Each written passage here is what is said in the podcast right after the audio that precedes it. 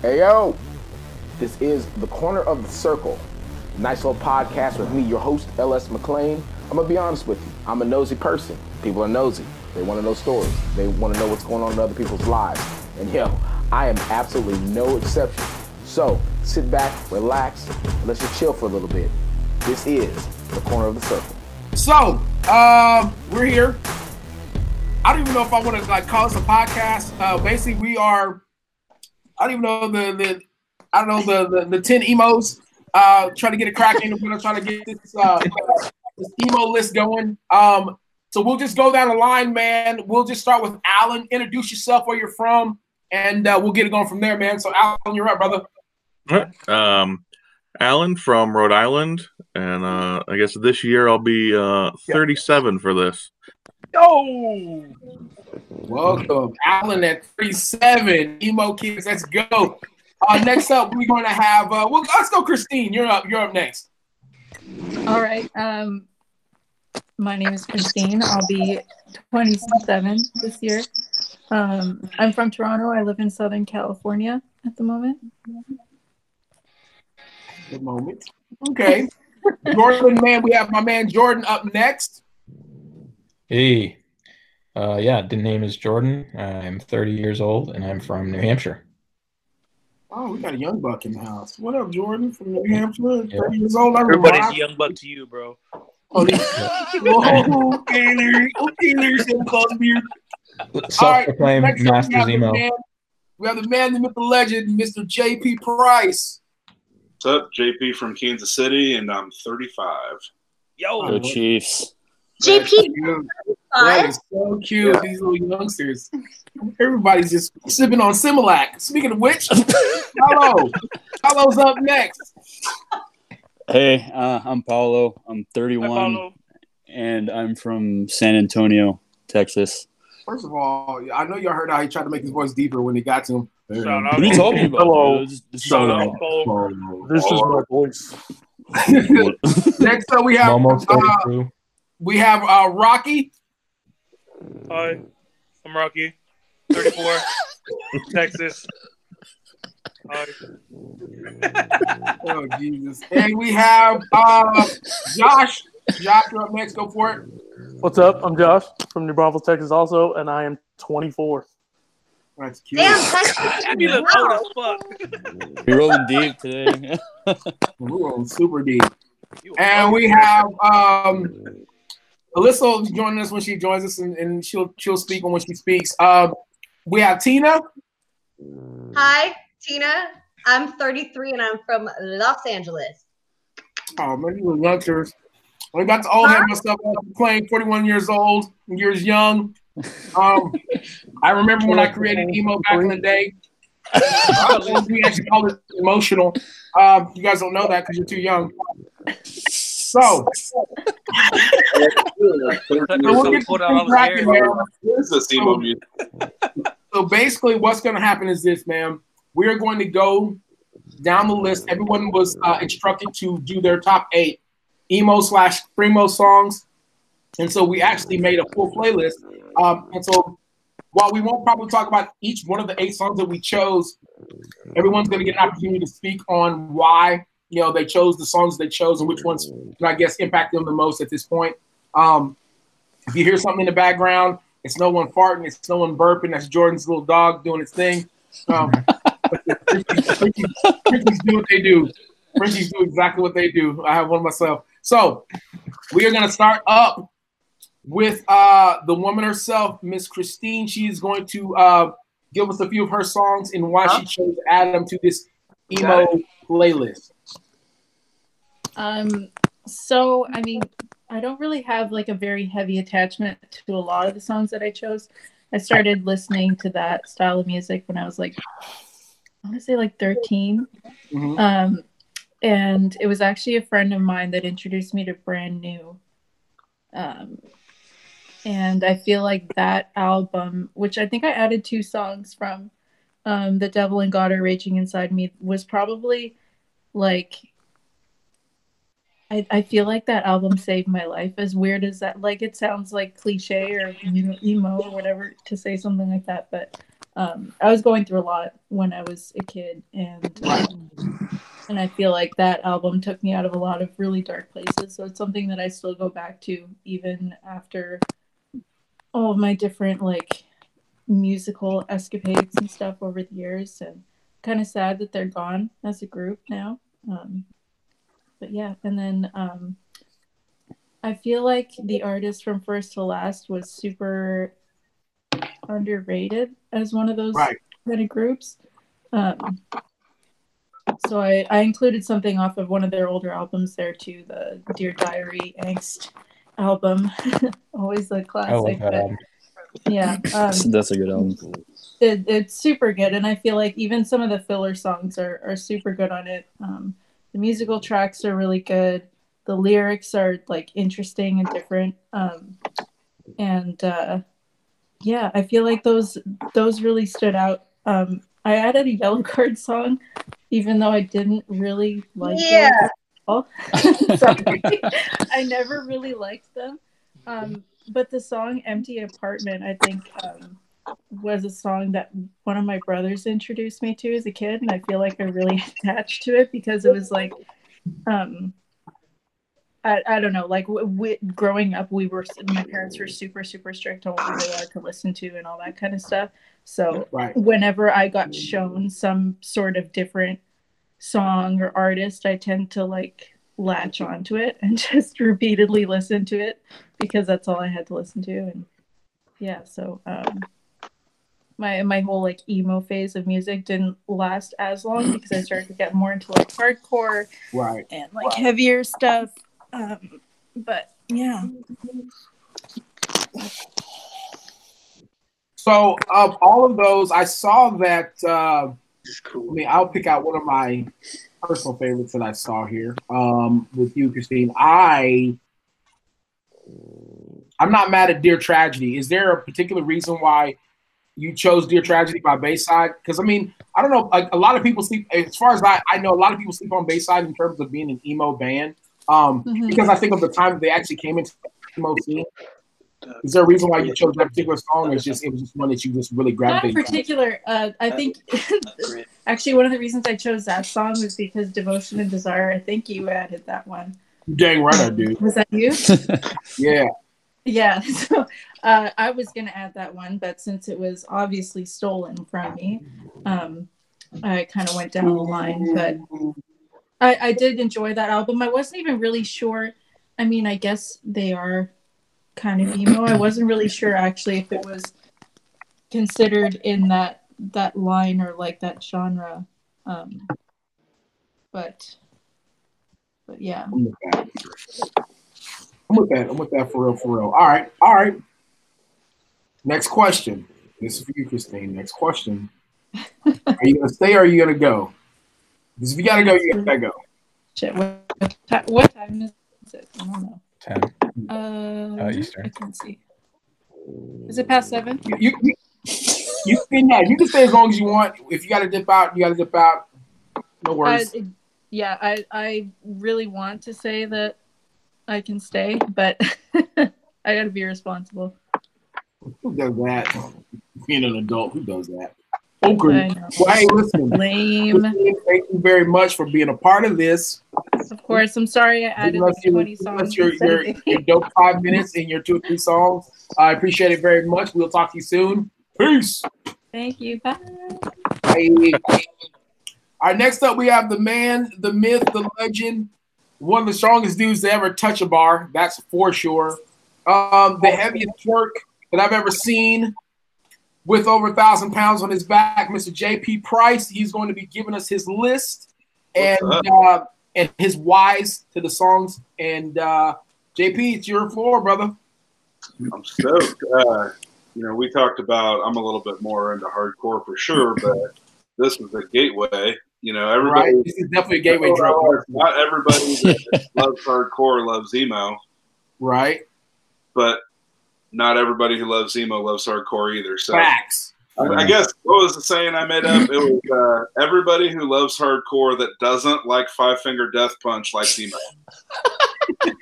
This is true. This is true. Yeah. It's true though. Oh my god. So my list. Uh, I don't have like a ton of attachment to a lot of these songs. I was just in college when this was going down, so I know LS. You were already like 30 when this was popular, but Oh my God, I'm about to murder you in your sleep. Keep it up. That's cool. Oh man. I was He had college. already retired when all this music came out. It's crazy. I was getting, I was already cashing my 401k at that time. Appreciate that. AARP, right around the Oh, corner. Hey, this is a great time to get into hardcore. Uh, when I was like 2002 to 2006, Right?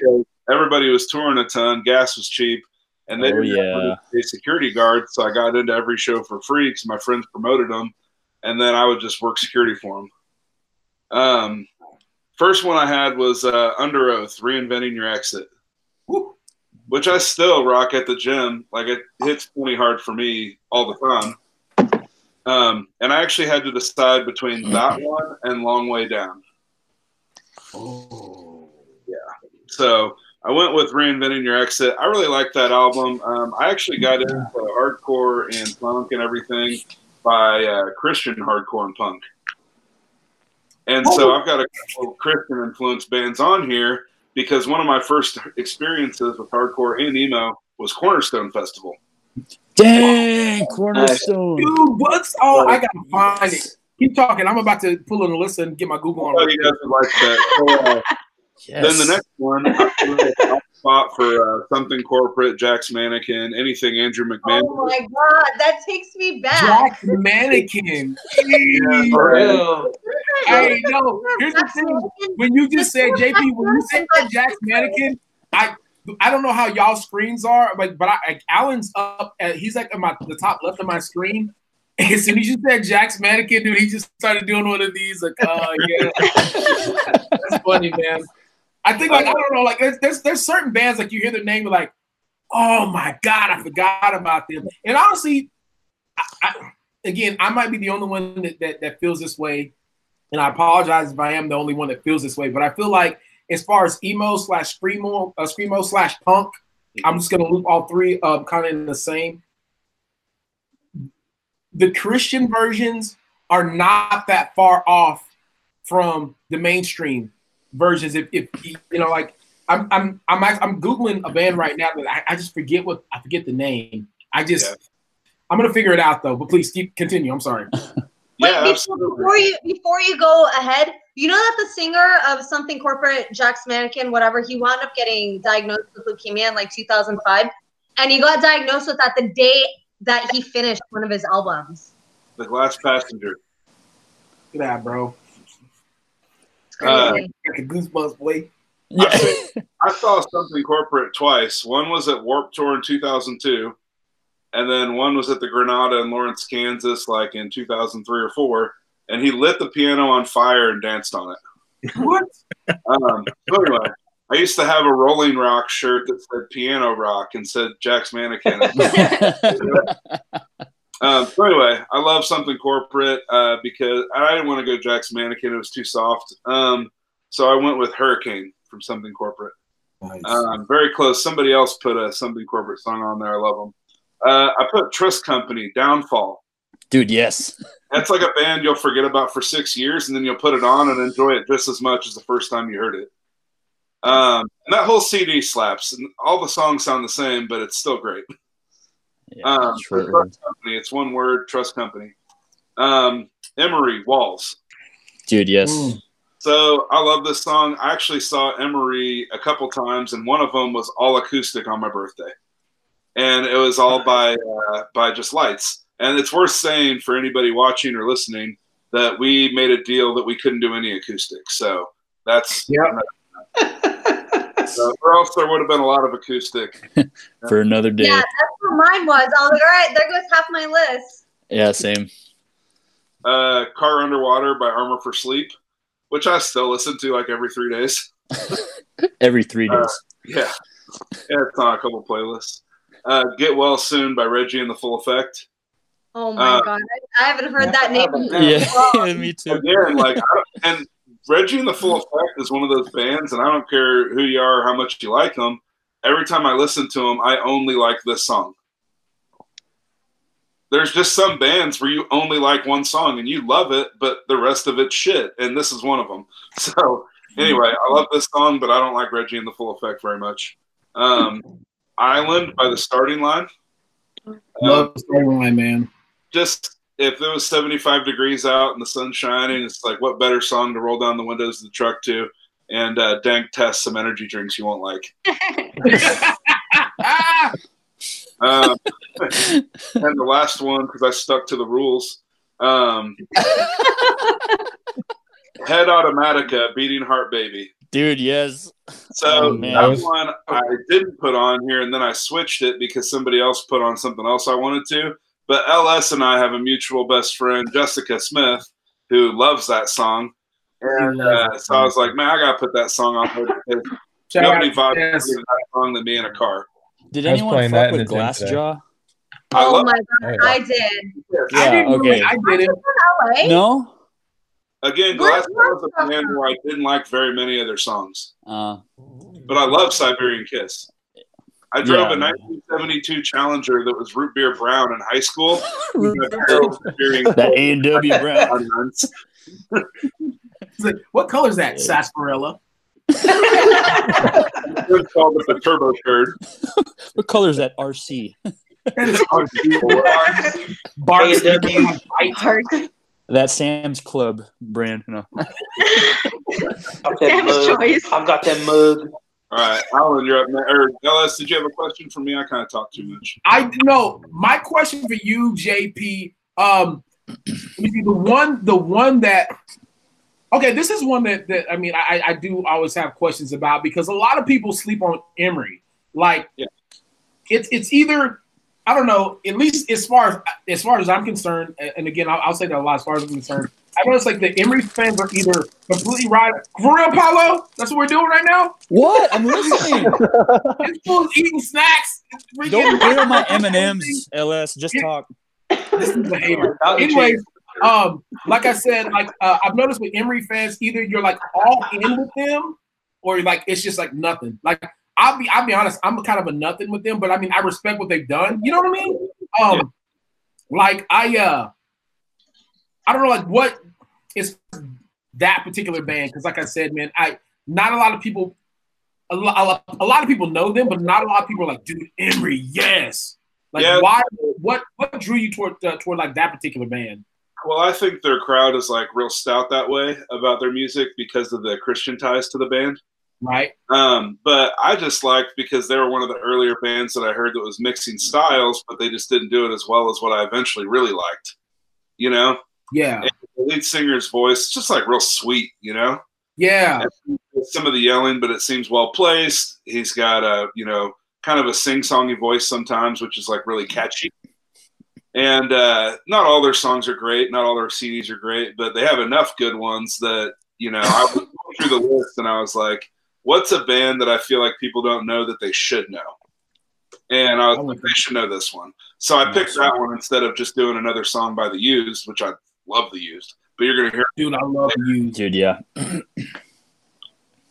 All right, I'm with that. I'm with that. And then I- I'll ask. I'll ask one more. I'm, I'm pretty sure I have a, a million, but like, okay, because I wasn't able to put them on there because I just couldn't find room to put them on there, and I couldn't justify. I just, I, I felt like, I just felt like there's a couple bands that needed to get some shine, but the starting line, yeah, bro, Oh, I. I rock the starting line so heavy. Uh, The starting line is another one of those. That like, bro, the starting line, like they're they're borderline. You know what I'm saying? Like they're almost. I feel like they're almost almost a progressive punk rather than really like an emo slash screamo. But they just. I feel like the the, the era that they came in, like it's all like it's almost like they were coming in as like I don't know, like emo emo slash screamo kind of had waves. You know what I'm saying? When it was popping. And I feel like the starting line got came in right when it was like kind of at the bottom. So like like when your your mainstays that were killing the game over and over and over and over, while they were still you know they had already pretty much developed a cult following. The starting line kind of came in you know kind of toward the end. You know what I'm saying? Like not necessarily the end of the era, but toward the the end of like the the peak. You know what I mean? Like Well, it's hard to differentiate sometimes between emo and pop punk. yes, And But- I did, I did in that something corporate. You know, something corporate. You could argue that too. You oh, could Without doubt. argue. For me, emo is just like emotional music. It could still be pop punk, Yeah. but if it's got that emotional tie to it, I'm gonna call it emo. Hey, if I Yeah, that's between fair. 2002 and 2008, it's emo. I'm with that. know what I- Starting Line got signed by Drive-Thru Records in like 98 or 99.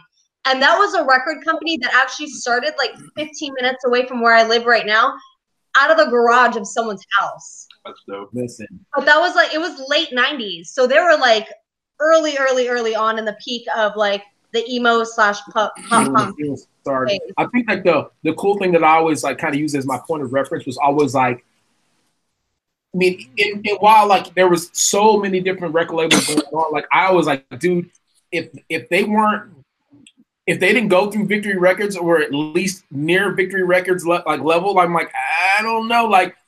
I feel like Victory Records set the standard, and don't get wrong, they screwed a lot of bands, a lot of bands before it was all over with. But Victory Records literally set the standard for your emo, your screamo, your your punk pop. I mean, because I mean, a lot of the bands that I mean, I don't know how a lot of them made it this far, but a lot of the like the big time bands, mm-hmm. time, they had to go through Victory at some point in time in order to get you know get to where they were to get to that top point. I mean, I remember at one point, I, dude, I don't which I don't forget which Warped Tour it was, but like literally every main stage had a Victory Records artist. Mm-hmm. Like I was like, that's insane. You know what I mean? And I I think I started not necessarily losing, like losing that respect for Big Records, but I just I think when Atreyu came around, that's when I was like, all right, I'm done. I just Really? you heard what I said. I said what I said. I'm not. When a I'm Trey not came around. Aiden, I wasn't a big Aiden fan. Like I just Nope. there was a couple there was a couple Victory Records uh, bands that came in to sign with them at, you know at the beginning, and I could be wrong. I could have a, a different label in mind with uh, with one of them at least. Like I just like ah man, this is my steez. This isn't what you know what I mean. Like it's not what I signed up for. You know what I mean? I will, I will openly admit like my, my days of skating were kind of going coming to an end. You know what I mean? And I guess I started to develop a little bit more stuff. You know what I mean? And so I, I did. I don't think I was as emo as I was, but that was one of the things that you know.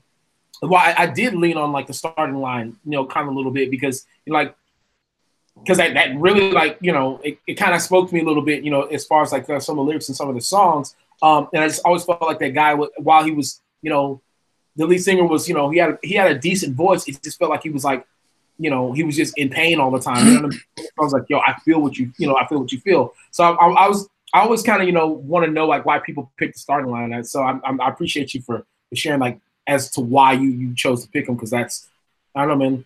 Between those two, like those are two that, that stuck out the most to me was like when I saw Emery and, and the starting. I'm like, all right, that's that that's dope. I appreciate that. All right, like, uh, that song will put you where they're talking about going. Like the Yeah, yeah. song will put you exactly where they're saying. Yeah.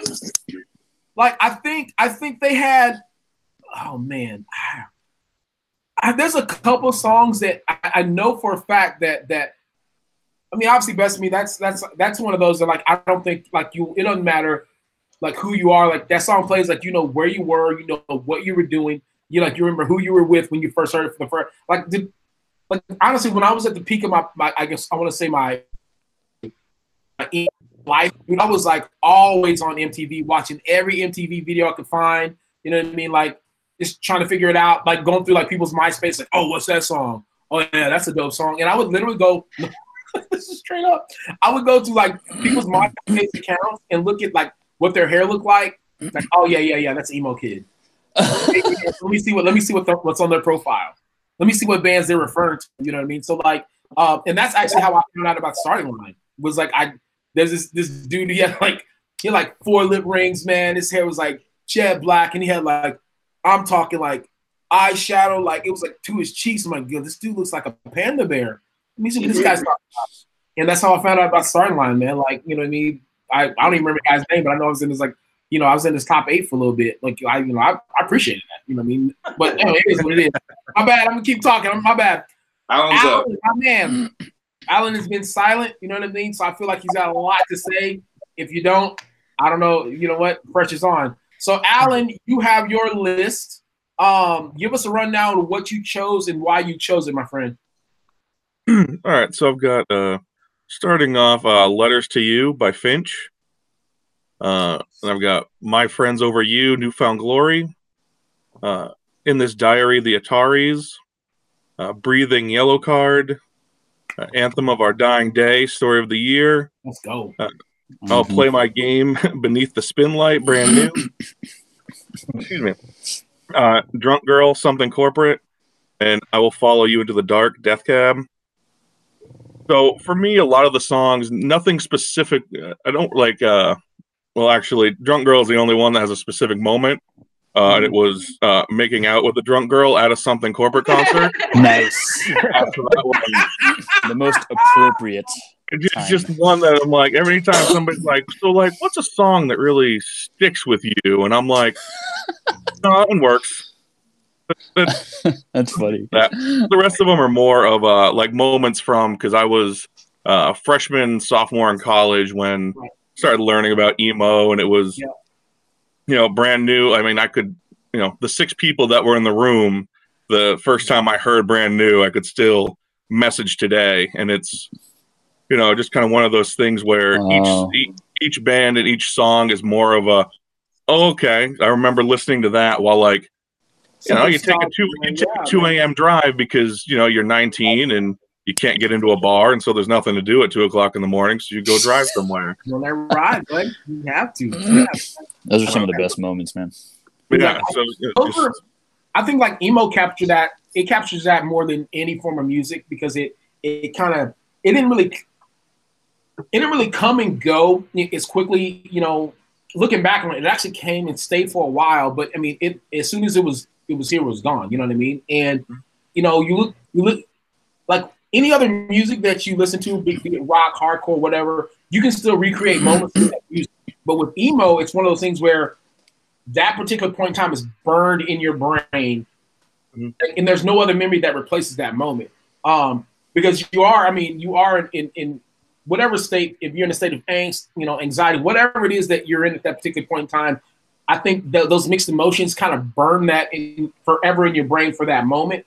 And so it, it's never replaced. So if it's, you know, hey man, we're too young to do anything. We're not, you know, we're not, we're not over 21. So like, let's just go on a road trip. Let's just, let's just drive. Like, you know, let's, let's cruise for a little bit. Let's to, you know I mean? Like, you know, let's talk about girls that we're not going to get. Let's talk about, you know what I mean?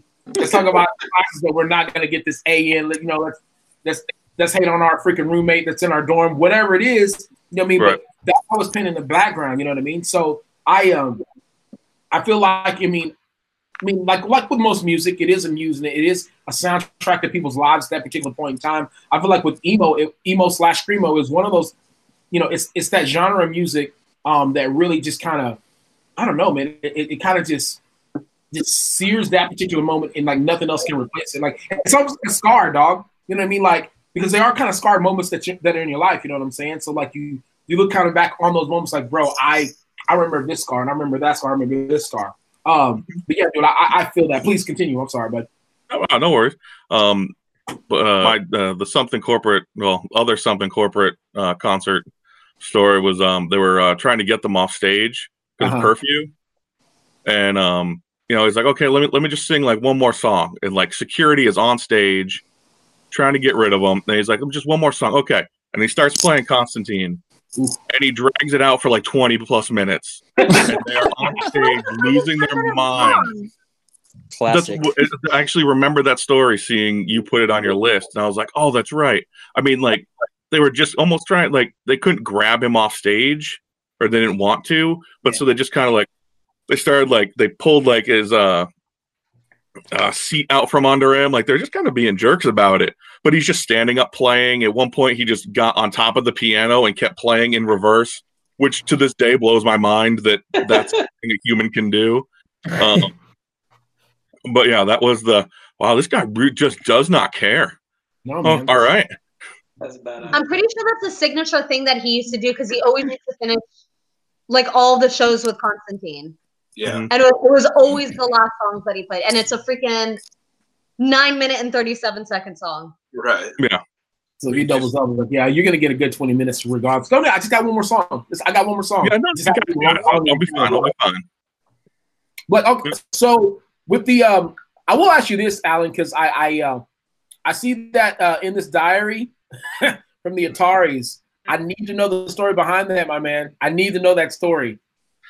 Um, it's, more, uh, like it's actually another one of more of uh connection to one of my oldest friends, Mhm. and it was uh just like I said, one of those road trips where he's like emptying his heart out, like just you know over a girl and doesn't know what's going to happen, and she's gone for the summer, and it was just kind of one of those where like I'm driving, I'm like, dude, get in the car, pour your heart out. but Look, just do your thing, man. Put the window down. Like I said, it's middle of summer here in Rhode Island, so it's 90 degrees. We're out by the ocean, and actually drove down a road called Ocean Avenue, which Oh, is even funnier for yellow Oh, card. oh, That's what's up.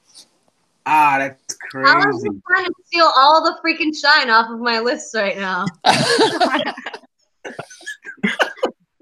Because I got Yellowcard, Ocean Avenue on there too. I I'm knew just, I'm just playing the game. I'm just picking out, just picking out names from people's lists. Where I'm like, oh, No, just I pick a knew- reference to I song. hyped you felt like I it's like you know that Alan has to be because Alan hadn't really been saying anything. Him and Jordan have been like laying in the cut, like, don't worry, I'm about to kill these hoes. Just wait. Doc a started for each one of them. Like it was a long, it was a it was a summer day back in Rhode Island. My friends, it was a balmy day, I believe. But okay, I'll, ask you, I'll ask you one more because I, I, I mean, because one, I just I'm a I'm a big I'm a huge fan of brand new. Um, what's what's what's behind the what's behind the uh, I will play my game. What's behind that? I, I know you got a good story behind that one as well. Oh boy. Um. Love. So that was the actually the fir- uh, first song that I heard from them when met uh, a girl that I would be, end up being infatuated with Mhm. for far longer than I should have been uh, as a 19 year old. And uh, but that was the one that go to like every show, you know, and, and it was that girl that okay, she wants, you know, hey, does anybody want to go to the show? I'd love to go to that show. Hated whatever, but usually hated whatever band it was. But like, that song sticks with me in terms of like, nope, that's her. That's the song that reminds me of just that whole, and it's almost more of a, okay, we've we've grown a little bit. If we don't want to go see a band, we'll say we don't like that band. But, uh, but that's no, that's the like band in that song is more of a uh just kind of a like that pinpoint of all right, that's kind of why I got into all this music and dealt with everything. Then used the music to get through that. I don't know about you guys. Like, I literally want to hear like every one of his stories behind these songs. He has like good stories behind them. I'll, I'll, I'll, you'll get one more because I want to hear. Okay, uh, Please. I'm gonna hmm, what else can we? All right, you know what? Let's let's let's see what this is about. The New Found Glory, my friends over you. Shallow Uh, Jam, by the so- way. That song's a bop in general. It is. It's just such a it, mind it. That song's just a fun song. Yeah. yeah. That's uh, that's the one that would uh, actually have friends to this day in cover bands, and they'll start playing it, and they'll stare at me while they play at it because uh, there's a situation where you know, like people get in relationships, you don't talk a little bit, like you know, you focus on whoever you're with and all that, and um, situation where I was, uh, you know, seeing this girl and she hated all of my friends, like I was like, I don't think you should see any of them, and I was like. Yeah, no, I learned that lesson already. Um, with the with the brand new song, and but all my friends were kind of in the same situation. Yeah. Uh, so we're out to lunch. I feel like everybody's with, you know, girlfriend. Right. All my friends out, you know, in a couple, and a couple of them like weren't happy like in their relationship and all this, and so the girl I was seeing just starts yelling at me like out of nowhere, and we're this is like seven eight months in, so it's kind of an odd. All right, that's new. I mean, I get that you didn't like these people, but like we're having lunch, we'll be we'll be cordial.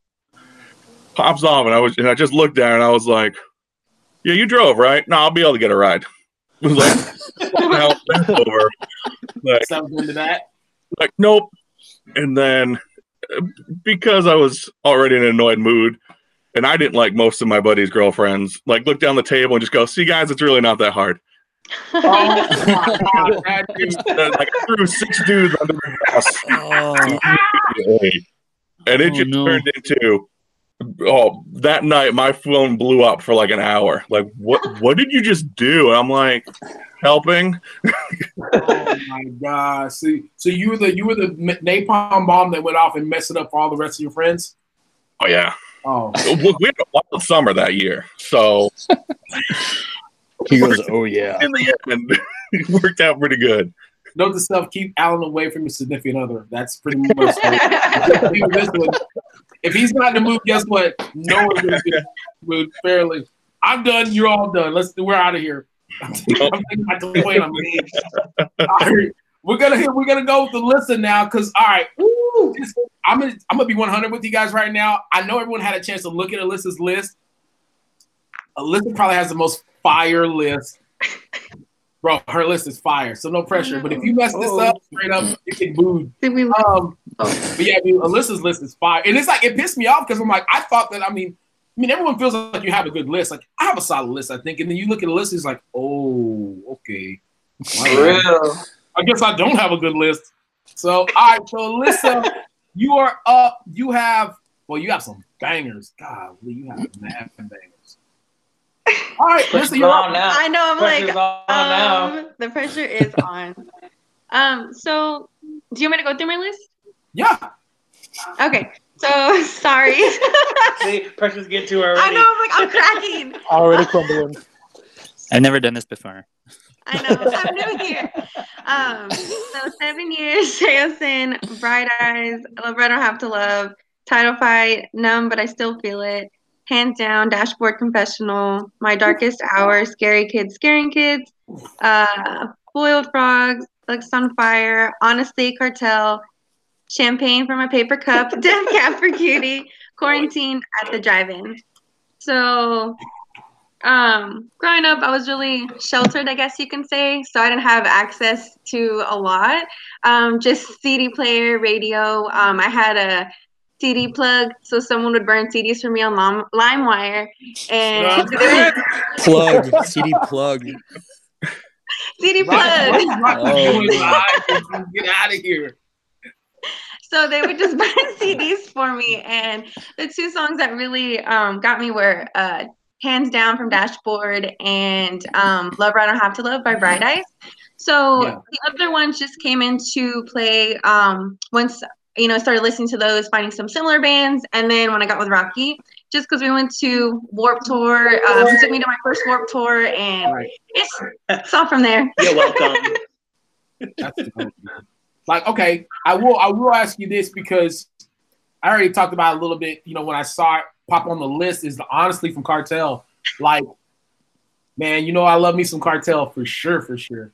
Um, Look at crying. bro, It I, gets you. It gets bro, you. I like, no, straight up when I was like like making the list, like I was like plugging everything in and transferring like the uh the Spotify list over to the Apple list. Bro, I, I, I was playing I was playing like uh, cartel in the background. I'm all in my feels like man, just take me back. I'll choke. like I don't know, like it is is I mean, as far as the bands that you obviously the bands you listed, obviously they, they I mean they must be one of your you're higher up there. But like as far as cartel in particular, like where where does that band sit amongst like say your your your top twenty bands as far as emo? Like are they a top five, a top ten, or are they even a top twenty band? I would say they're at least a top five. Um, to me, that's what they would be is top five. I mean, like I, I will say that as far as you know, as- far as like the that that emo, um, and honestly, Cartel was one of those emo bands that really, they were one of the first like big. I guess they developed a big name and a big following, and I mean, of, of the ones that I ever saw like that, I guess you want to call it a big budget. I, if that's even a thing you would call a, a big budget emo band um, Cartel was kind of one of those first ones that I ever saw that actually used the whole idea behind like different types of marketing. Um, they try to push their album. Um, I know they, they they recorded a full album in that glass house, you know, and they like put it on MTV the whole time. And Dude, I just remember like that's the most genius thing I've ever seen in my life. These fools are literally living in a glass house. you know, they're doing an album. They're not gonna come out till it's done. Like I just thought that was like one of the coolest things. But you know, honestly, you know, honestly, it's one of those like you heard it on. It was almost on it. It I, I think it's like three or four different soundtracks. You know, and then it was one of those very few, you know, popular emo songs that you didn't get tired of hearing. You know what I mean? And so like I it's just weird. It's just weird, like actually seeing it. Like, yo, someone else likes this song. God knows, millions of people like the song. But, I, mean, I guess Yeah. it's kind of music. And you see a song that you really just like, really identify with, like, oh, they like it too. So I was, I was, I was like, that was super big ups for that. I'm like, is there a reason why you picked honestly, or is this because everyone else had something else that you wanted? No, honestly, see what I did there? It's always Honestly, honestly, it's just it's really catchy, you know, and like you said, it does get you in your feels because you know you're you could be driving along just like everyone else said is like you could be in the car and just listening to it and just like kind of just you know lose and forget about everything else and just right. feel the music. Dude, that is, man, dude, that's, love that freaking song. That, that whole album was fire. Mhm. that whole album. I, I, I'm willing to I'm willing to box behind the, the fact that I think Chroma was one of the best albums of that era. And I mean, and it got it got obviously it got love from people that liked the band, but I, I think it was it was like slightly underrated just because I mean, you know, I don't know, a lot of people are about like emo music, bro. Like, nah, it's gonna be kids crying. Um, you already know I'm gonna ask about At the Drive-In because I'm a Texas boy. Um, quarantined. Um, let's talk. Dude, let's talk about it. Let's talk about that song. Um, dude, I don't even. I mean, there's not enough things that one can say about uh, about At the Drive-In, dude. They, you know, as far as just, I don't know, man. As far as like what, as far as what they what they mean to a lot of us, as far as like, uh, I don't know how to even say it, like brown people growing up in Texas, you would never expect to see or hear a song. You know what I'm saying? I mean, it's the truth. Like I didn't even know what those guys look like until I realized, like, wait, they're from El Paso, so they're not white, are they? No, they're not white. For real?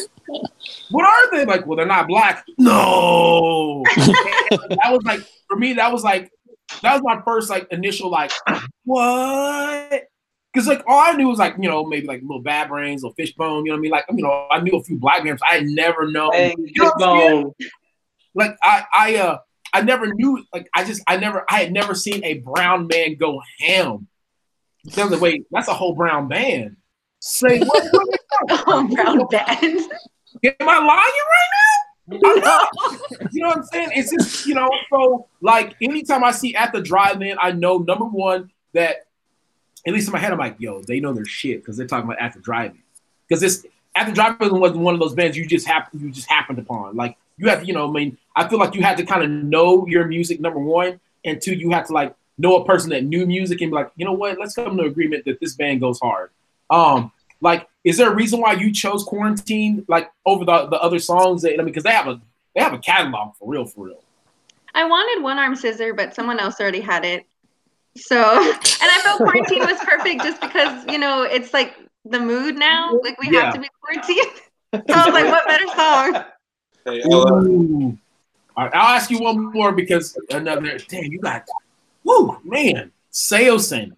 Oh, Years. Let's go. Just I don't even. I'm not even gonna ask a question on that. Just just drop your knowledge. Well, I mean, I guess that that one has like a memory behind it. Um, that was like one of the first few shows that we went to together, and we went to Emos, and we parked across the street at Oh, AutoZone, shit. and they say, you know, towing, but we're like, they can't tow us all.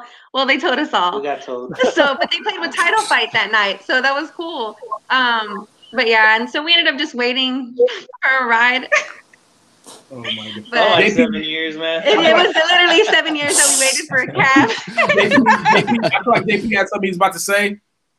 oh, you were But- telling me with you were stoked to see a brother in a band because what do you think little white emo kids thought when we saw black guys on stage and we're like, oh, they're gonna go so hard. what did this guy do to get cool with all these white guys? Oh my god, bro. I think I mean, and even though it doesn't necessarily every black singer, every black guitar oh player. Oh my gosh, dude. the first time I saw Sevendust, Oh, I mean, man. it's not, okay, I, I know that we're, we're, we're going on a bit of a tangent, but the first time first of all, I heard him. I was like, this. I swear I'm not being racist. I'm like, this is not a white dude's voice. I heard him before I saw him, obviously, and then I was like, well, you know, they're coming. They're, they're you know they're coming. To, they're coming to San Angelo. It's like, I, I mean, let's drive and go check him out. And by that time, I was, you know, I was just, you know, I kept listening listening because again, I was in that era. We were burning CDs, so I, I had never seen them before. And the dude comes out. I'm like, wait, are those dreads? Wait, is that dark skin? What? I lost my ever loving mind. And I, I I'll be the first to tell you, dude. I remember I called my dad on my on my, my cellular one cell, cell phone. I had like I had like four minutes left on my plan for the week, and I remember I called my dad. I'm in straight tears. I'm like, dude, there's a guy who looks just like me. Dad, he's up there singing. He's. I gotta go back. He's amazing. Dad, he's amazing. What's his name? Like, oh no, this is some black dude. They're called Sevendust. And like he's well. He's dude, that crack, like I will, I will never forget that feeling of seeing, like, you know, I mean, it's, in this, you know, and, and I feel like that's that's one of those things with with you know, with At the Drive-In, just like with Sevendust, just like with you know, like I said, Bad Brains, Fishbone, a lot of these bands, Living Colour, a lot of these bands have you know, you know, people with dark skin, with brown skin, you know, I mean, even I mean, we could, do. you can go down the list, but a lot of these these groups are completely groundbreaking. You know what I mean? Uh, for for a lot of people to come in. And so I feel like, I mean, it kind of can circle back to the whole idea behind emo, um, emo music, screamo music is those earlier bands that, you know, that, that did kind of break in because let's be honest, it was, it was just pretty much viewed as, you know, skate culture, uh, you know, a few goth kids, you know what I mean? And, and that was pretty much it, especially with those earlier bands. And obviously as the, the as a genre as a genre progressed and it started gaining notor- notoriety and popularity, you know what I mean? And you know the uh, was that uh, the alt, alt, alt magazine, uh, AP, All press, yeah, yeah. AP, would you know AP started you know going to heavy publication and people started buying that hoe. Like when that started happening, then there uh, started being a lot more bands that started coming in, and you started hearing you know you know I mean, let's be honest. Those those first few songs from the emos, I will, I'll openly admit, it was just a bunch of crying, just a bunch of like, you know, you'll you'll be you'll be sad when I'm gone, and how would you do me like this? And then you start noticing the progression and, and, and lyrical content. Um, the sound got so much better, and then you start festivals like Band Warp Tour and having like idiots like us running around in hundred plus degree weather trying to see every freaking band that we can see. But I mean, that's you know and, and, honestly, how many people can say, and, and this is this is God's honest truth, how many people can say that within their lifetime they saw a full genre make a full cycle? E- emo slash screamo has been the only genre that you've ever seen make a full cycle, and then but when it was gone, it was gone, and and, and rightfully so because those those that that particular point in time in life, just where the society was, where where the world was. I mean, the only thing that could honestly follow up grunge would be emo. Let's be honest. And I mean, it's the way just kind of naturally just made its way into like the emo scene. And you know, like grunge, grunge kind of did this thing, but grunge never had a full cycle. Grunge just kind of fizzled out, you know, once a few key players died out. But people kept holding on to it. And a lot of those grunge bands are still kind of around, like i.e. Pearl Jam. They're still around, you know what I mean? So a lot of these bands that that that you know, you see these emo bands, a lot, a lot of emo bands did not make it through that cycle. Mm-hmm. Because it was it was a it was more of a feeling within the culture than it was just bands playing music. And I mean, the kids that were sad, they're not sad anymore. The kids that were crying about parents, what they they patch shit up with their parents. You know what I mean? Like the stuff that was bad back then. Well, you know what? Either I'm going to stay in the situation or I'm going to be able to change it. Most of them chose to change the situations they were they were in. So that feeling that you had, you don't have that feeling anymore. So why would you lean on that music? That music was a crush for a lot of us for a long time. We don't have we don't have those feelings anymore. So why would you lean on that genre? So I can see why the genre kind of made a full circle and you know and it dipped. And those of us that were lucky enough to actually you know enjoy it, I mean you know we sit back and like yo remember that. Oh hey, remember Cartel? Hey, remember Alexisonfire? Hey, remember that the first time you heard Bright Eyes? You know, you know, et cetera, et cetera. So I don't know, man. I just I think I don't know, man. I, I, I think like your list, especially your list of lists, it really kind of like wow, wow, because you literally like there's bands you like the fight. I mean, title fight rather. Like you literally have bands that are up here, you have bands that were down there, you have bands that were middle layer. You you literally did one of these. Whereas me, I kind of did one of those. I just kind of stayed at the top. Um, I mean, at least to me, I think they're in the top. Um, but like you literally did one of those. Saosin, bro, like.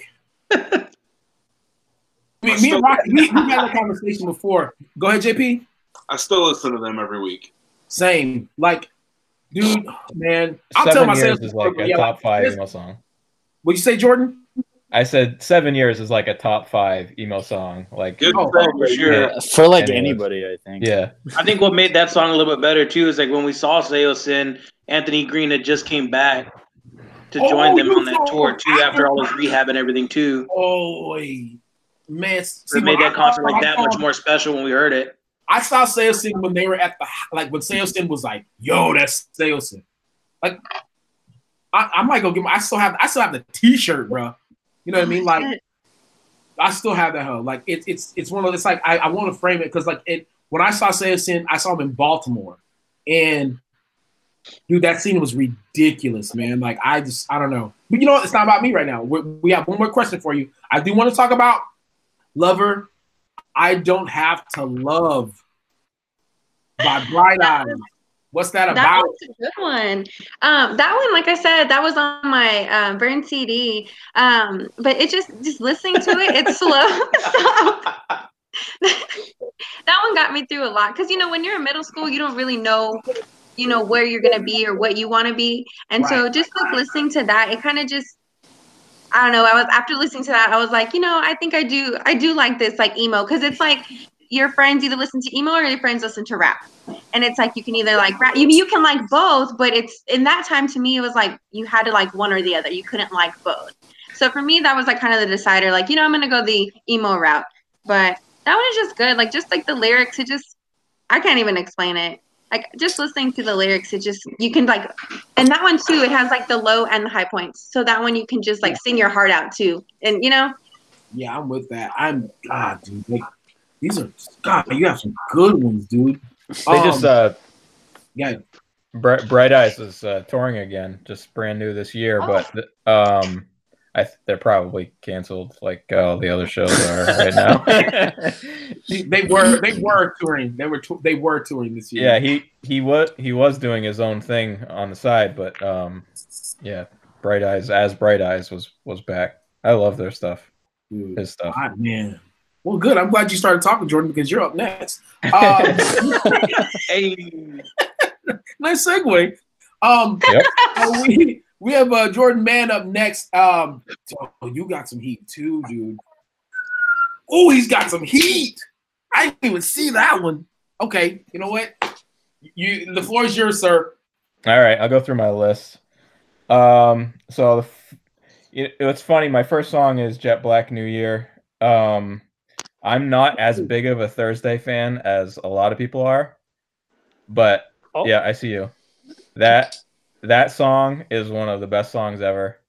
Um, and and one of the best concerts ever. Thursday. That though those guys are out They of put on control on the stage. Yeah, I, I saw them uh, a few times. Once he, you know, climbing up the stacks like 20 feet high and uh, insane, jumping off from like 30 feet in the air onto the crowd. The guy Um, does not care about his body. no, uh, so that was my first one. I I just I love that song. Um, a one eight seven um by Senses Fail. Actually, another band that I don't really love a whole lot, but uh, that song is that was like quintessential for that era for me. Just like being That whole friends. album Yeah, yeah, was quintessential, man. definitely. Dude, since, Um, kick, Senses Fail kicked a lot of people in the chest with that album, dude. Yeah. Yeah. You know what I'm saying? Like It was their first one too. Yeah. From the depth of dreams. Yeah. Um, continue. a- after that, uh, Thrice's Deadbolt. Um, Yes. one of the Yes, best yes, Thrice yes, songs yes, ever. yes. Uh, so hard, dude. I'm a I'm a huge Thrice fan. I know. Uh, I was talking to Ellis yesterday, and he was he was kind of he was not so keen on the last couple albums, and they're not as good. But I actually one of the things I appreciate about Thrice is that how they kind of aged, um, you know, on their own, and I actually appreciate a lot of those bands that kind of, you know, kind of evolved. Um, They didn't get stuck in in that era and you know kind of one and done, which a, a lot of these bands had you know one or two albums.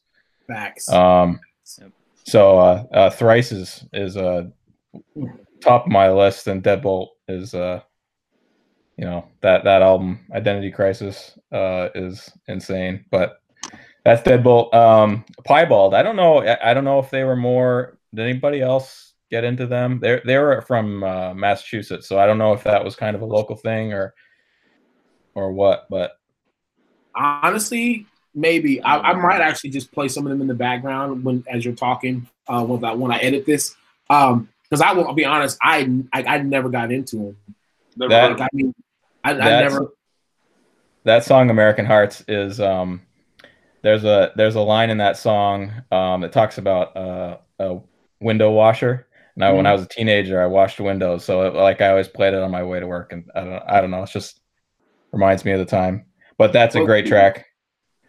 Um, Art is Hard by Cursive. Anybody get into Cursive? A little bit, a little yeah, bit.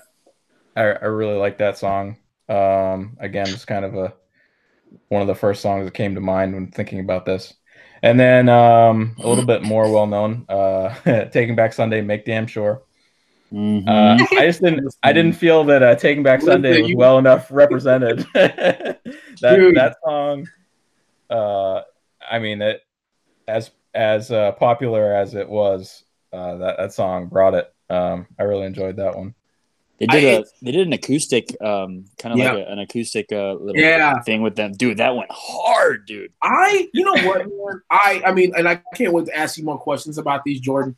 I, I can honestly say, like, make for damn sure, make damn sure rather is is. It does not matter where you're at when you hear that song. Yep. That initial, uh, he breathed in the. Like it's, it's you're like, you, it, Yep. it's, like, oh, he's breathing it through his teeth. It's about to go down. Like, you know what I'm saying? Like, it's just, you know what I mean? Like, and just, it, it's like I can, you can feel. At least you feel like you can. You can feel how you think he feels when he's when he's talking. You know what I'm saying to whomever he's talking to. You know what I mean? And you know, like I just want to break you down so bad. Like, yes, I do.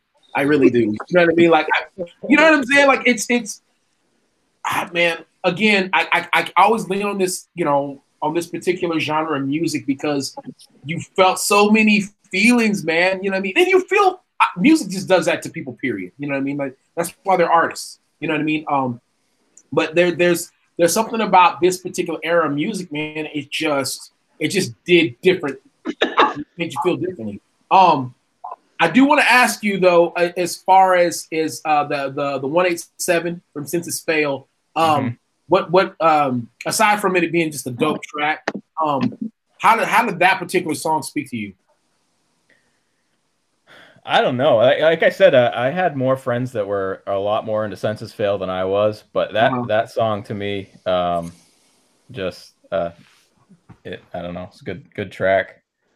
Um, it's it's really fun to sing along to with a group of people. I I don't. I think it's just kind of that. That was the main thing, man. That was Yeah. a crowd It's sing along. real sing along. Yeah. Oh yeah, without a doubt. What about okay? Let's talk about Alexisonfire, man, because they're either Alexisonfire is another one of those that it's it's either you're on this side or you're on that side. You know what I mean? Either like oh or like eh. You know what I mean? Like there's no tween with those guys. Um, is is, is that your song? Is that the song? Like all right, bro. Alexisonfire, hey, give give me the Crisis album. Let's put on this to be in one world. Like, or is this is that just one of your go tos at, at, at all times? That's a that's a go to. I, I absolutely love that song. I was actually more into um, City and Colour than I, I was in uh, Alex is on Fire, but or Alexisonfire. I still don't know what which it is. Is it Alexis, or Alexis. Alex? Alexis. it is Alexis. Yeah. Um, but that Or it that your song. brother Alex. So, however she identifies. All right. yeah, that's right. yeah, Alex can go either way. Um, but yeah, that that song, I I had a I had a friend, um, you know, whenever that was, ten years ago or whatever, um, and just riding around in the car, that song was that song was it for sure. Dude, that's- Oh, then my my last one on the list was a, another brand new song. Okay, I believe you, but my Tommy gun don't. I had a I had a really hard time picking a brand new song, but that's the one I ended up with. Uh, Archers from uh, from the next album was also uh, in in uh, heated contention, but um, that that whole album, Deja Entendu, just was an incredible album. That that's probably like the one, the first album I think think about uh, of that era. Um, but that that song is, I think it was just a, it had a it had a lot of pieces to it that people could identify with. Just the the uh, lack of self confidence and but it, it displays itself in a in kind of the opposite of that. That- That's Yeah. what it's. Well, that's what I hear, anyways. But I don't know, just some good songs, man. Yeah, they are. too. you, you ah, your list was a banger too. I I think what so you know something Tina was talking about. It's like, well, you know, if you're if you're if your your lyrics are emotional, then it's emo music. And it, it, emo is it's this really hard thing to define because it's like it goes in different directions. It can go like more in the pop direction, more Yeah. into you know the you know folk music, and then it Right. you know trends towards the post hardcore type type stuff. And I and actually I think a lot of the stuff more on the fringes is is what I enjoyed the most. But um, I I think it's yeah it's it's a it was an inclusive genre that kind of allowed people you know I I think most people that were drawn to it were had experiences that you know made them relate to the music Right. and uh, you know deal with it in different ways. So Yeah, I, I, I completely agree. I, I, I mean, I even want to add to that by saying it could be a, a, a it could be like you know what I mean. It, it can almost go like you know lean towards the pop, and then the next thing you know, as soon as they they make an acoustic version of that same song, it's a completely different song. While you recognize the lyrics and you recognize you know what I mean like the harmony, you know what I mean like. You, you know you recognize everything in the song, but as soon as it's just like no musical accompaniment, it's just it's just a voice and a guitar, it completely changes what that song was. And then it completely changed how you feel about that song. mhm. I, I'll, I'll be the first to say, like, I mean, and I'm willing to say that, like, like straight up, like, I wasn't as big of a Thursday fan as I am now. Um, back in the day, until I heard acoustic versions of their songs. Then it he's made an me go, incredible songwriter. yeah, because he's a great song. And, I mean, don't get me wrong, Jeff's voice is trash, but it's, it is what it is. He does not have a great voice, but he can write songs, and his structure was always on point.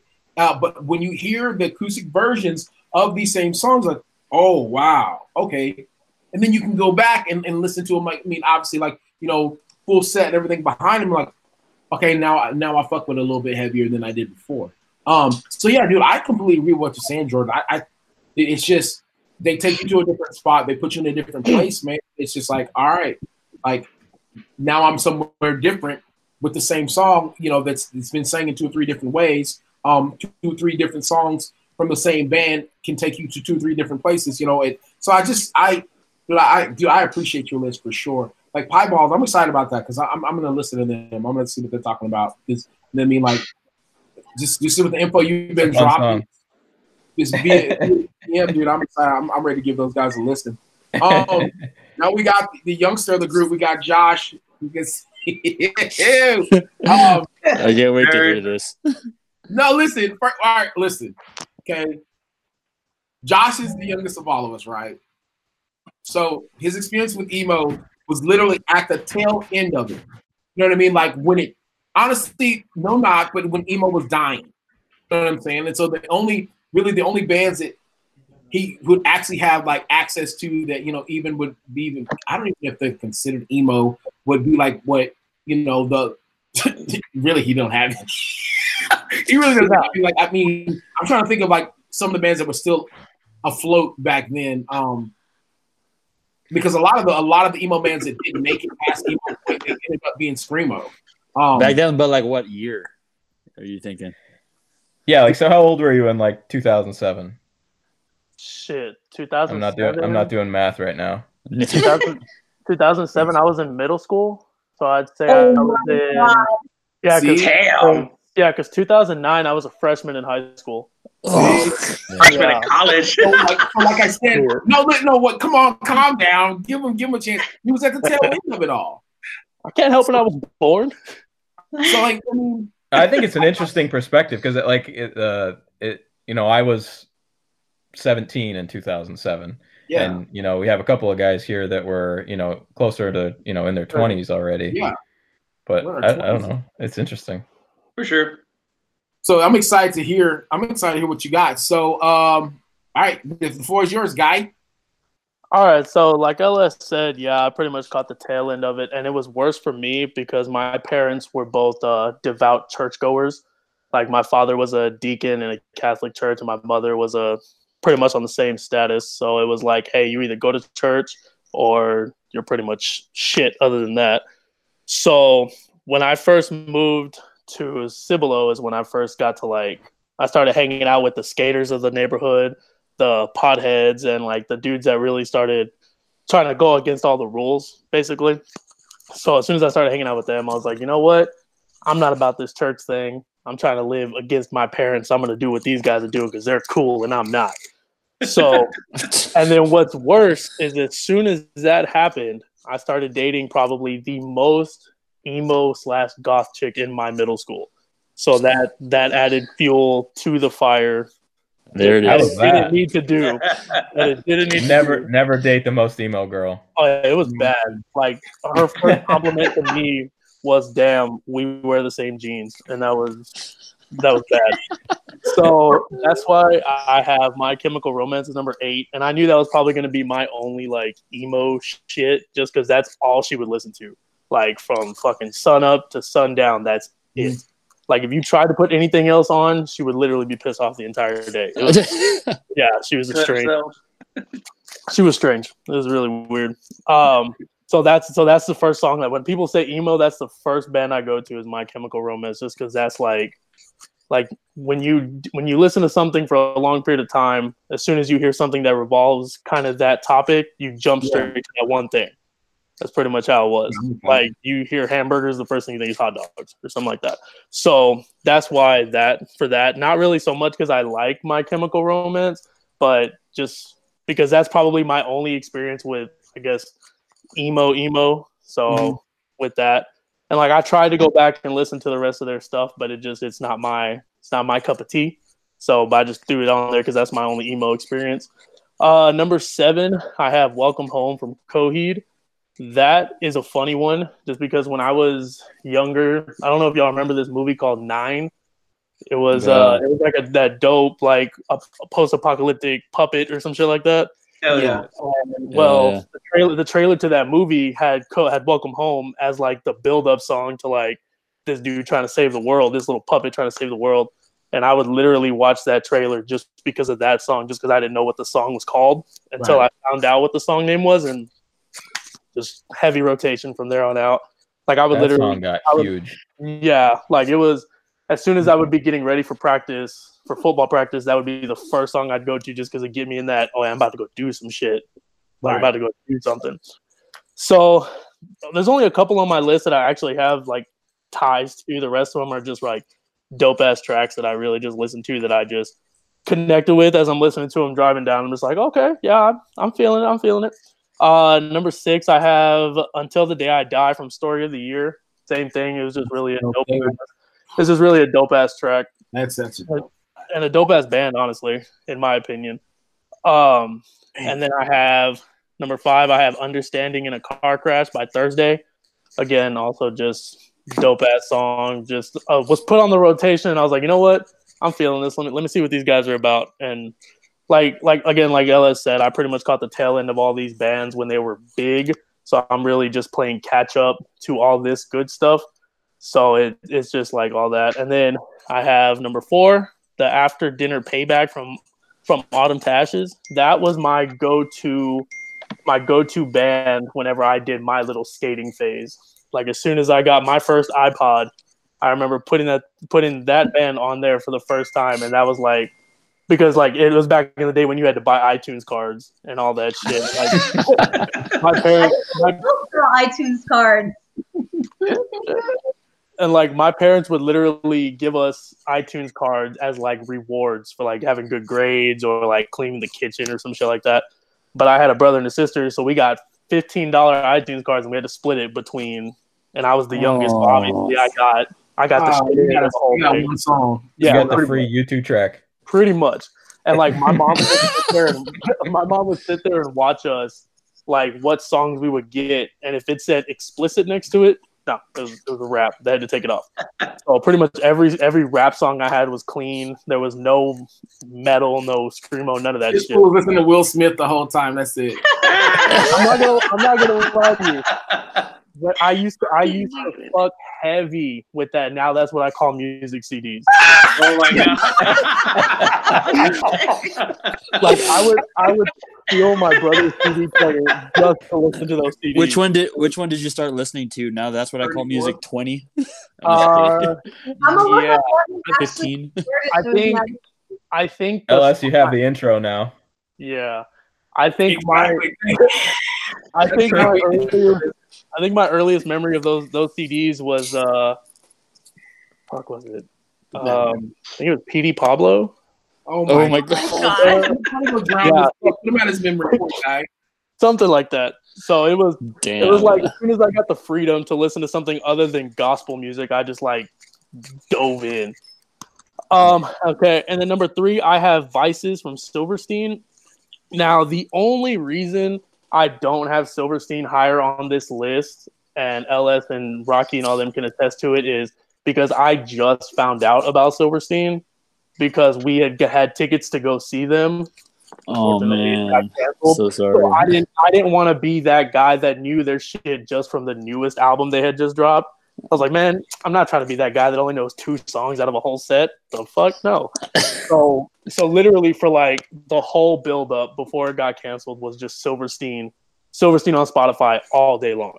Like as I'm as I'm working, whatever, it's all day long. So that was just the song that every time literally it was weird. Every time I would play it on shuffle, that would be the first song that would come on is vices and then My Heroine and all that shit. So that that was just what that was just what drew me to Silverstein and then listening to the rest of their stuff like when they first started was just that and I knew that if I put Silverstein lower on that list, I was gonna get shit from everybody would've just because just yeah, just because they know I just started listening to them like a month ago. Yeah, it was it was bad. Okay, so number two, I have "You Deserve Nothing" and I hope you get less from Blessthefall. And Blessthefall was an album, or was a band that literally every time I hung out with my friends in middle school before we went skating at the park, that was what we listened to. Like we would like we would have days where we would go. We were like, okay, we're gonna go to the skate park, then we're going to the corner store, then we're just gonna chill. That's it and like they would usually be getting high like in the back room or whatever and, and literally it was like a routine as soon as i got in the garage we sat in the garage for like two hours just listen to Blessthefall all day long like that was their go-to shit same same like that girl i dated you try to put something else on and it was like no we cannot start our day without Blessthefall so that so i started getting into them and then they were a band that even now when i had my last job that required a lot of travel like five upwards hours away. Blessthefall was always the album, was always the band, sorry, was always the band that I would listen to if I'm driving like overnight. So they were the ones that would keep me awake just because they were my go to because I knew they would get the job done. Um, Paper Lung was my first song from Underoath just because uh, I don't really have an emotional tie to Underoath. It's just Underoath was another one of those bands that whenever we would get the iTunes cards and whenever we would get whenever we would get like the freedom and my mom wasn't sitting over my shoulder watching my music purchases, I would get Underoath and just like, oh yeah, mom, they're this brand new Christian band that just came up that they don't worry about it. They're cool. It's fine. You'll you'll hear them next Sunday when we go to church or something like that. And for for to this day, she never asks me like like now she doesn't really care because she's she's out of that whole thing and she knows that I'm not really into that church thing anymore. So she doesn't really question me. But uh but yeah, man, that's pretty much my list. Like I said, only a few of those I actually have emotional ties to, but the rest of them were really just dope ass tracks that I came across that were just something that stuck to me just because they were badass bands that I was feeling. So So do you do you feel like with like I, I I'm trying to think of, of one because it's so hard because of you know you are kind of at the tail end. I mean, and you know, because I think Rock and I we we we actually talked about like Coheed and how, how like it's it's really hard to really to classify them as like true emo. Um, but it's not it's not because of you know not from from lack of emotion being in their lyrics or not from you know lack of of you know, uh, you know uh, substance. I just think because of where, where they were, in, They in outgrew terms- it. Yeah, I mean they just they shot past it so quickly. Um, and the timing of them coming Especially in, with that song. yeah, Yeah, Good Apollo was a departure for sure for them. Yeah, And the man. first two albums, I feel like for sure were like along that emo line, and then once Yeah. Good Apollo came out and Welcome Home just really just raised the bar for them. Like just that opening riff, everybody recognizes it now and recognizes them off of that yeah. Yep. And they- forward. You know, And honestly, they outgrew the genre.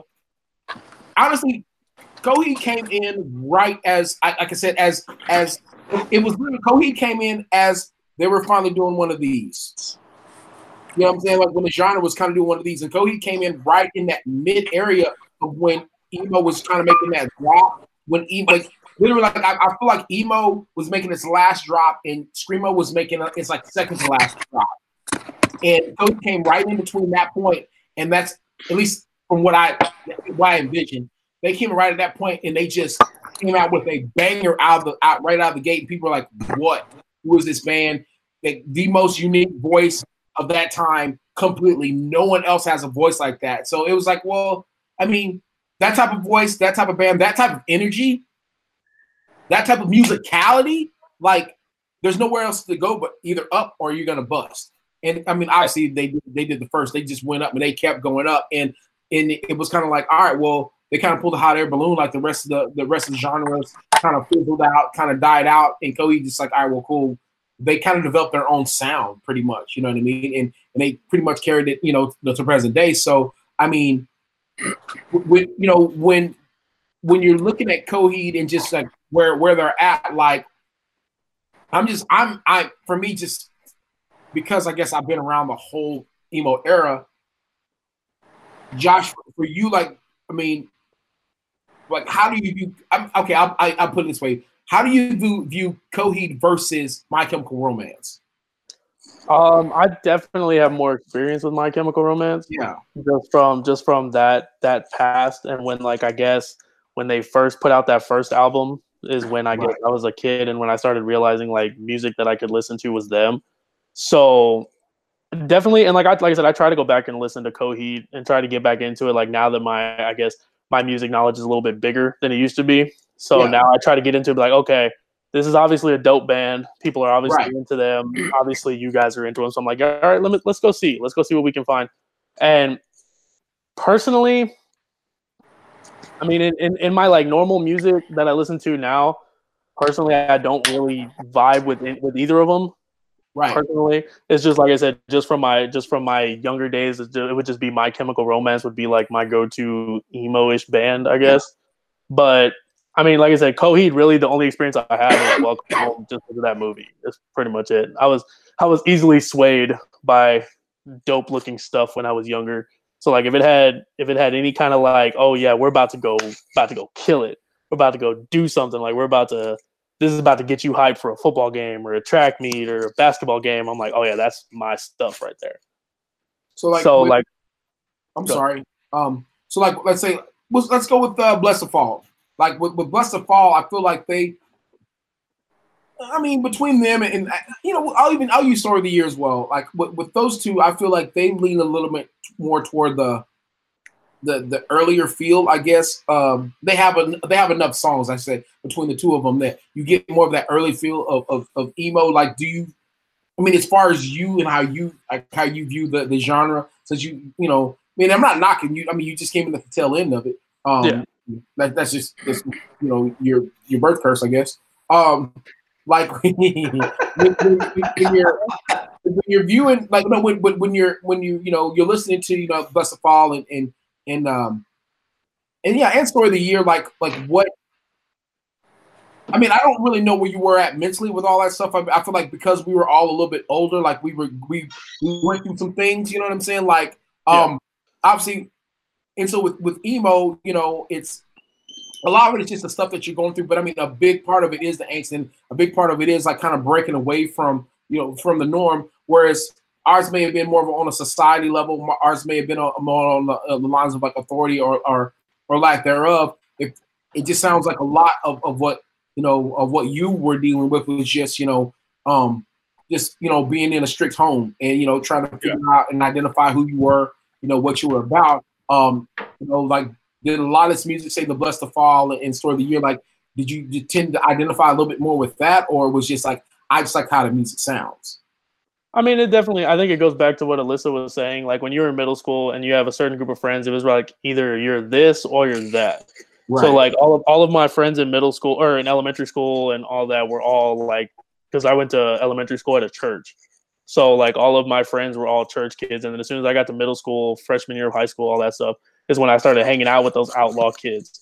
So when as soon as I would hear like a little snippet of that, I was like, oh shoot, this is something that I'm not supposed to be listening to. This is clearly not good for me. Well, let's see what, music. Yeah, they said like, oh, okay, well, this is obviously not. This goes against everything my parents have taught me. Hell, let's see what more we got, and just oh, yeah. dive, just dive into it. And I think that kind of it kind of plays into now to the music I listen to now. Like, it's mm-hmm. not really on the emo-ish side. It's not really on the. It's more of on the, I guess you could say, like the hardcore side metalcore, deathcore, all that shit. So I mean, I guess I kind of have a feel, I have a vibe with them now because they kind of lean more towards that. Yeah, a little bit. It's a little bit. It's emo-ish for me. I feel like it's emo-ish, but it's also a little heavy. Like it can, yeah, it can, it can definitely get your, definitely get your blood pumping and all that stuff. But then it has those moments where it's like right here in the heart, right here in the feels. So I mean, it just, I, de- I definitely, I definitely am more of a fan of that heavier, heavier shit. So like that, Blessthefall and uh, all of them really paved, really kind of paved the way for me going from because I cause like it went from gospel music to that to I thought I was a thug at one point in time, so it was all rap music. Then when I went through all my traumatic shit, I was a redneck, so I was listening to sad country music.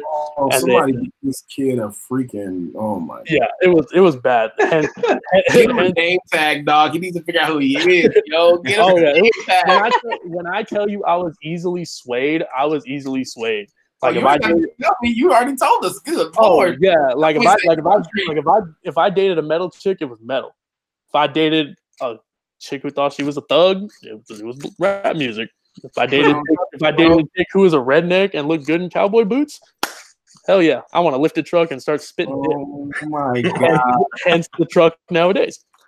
Um, but but definitely like even when I was going through those phases of like okay, it was rap music and Air Force Ones, or it was uh, it was it was Wrangler jeans or Ariat boots or whatever.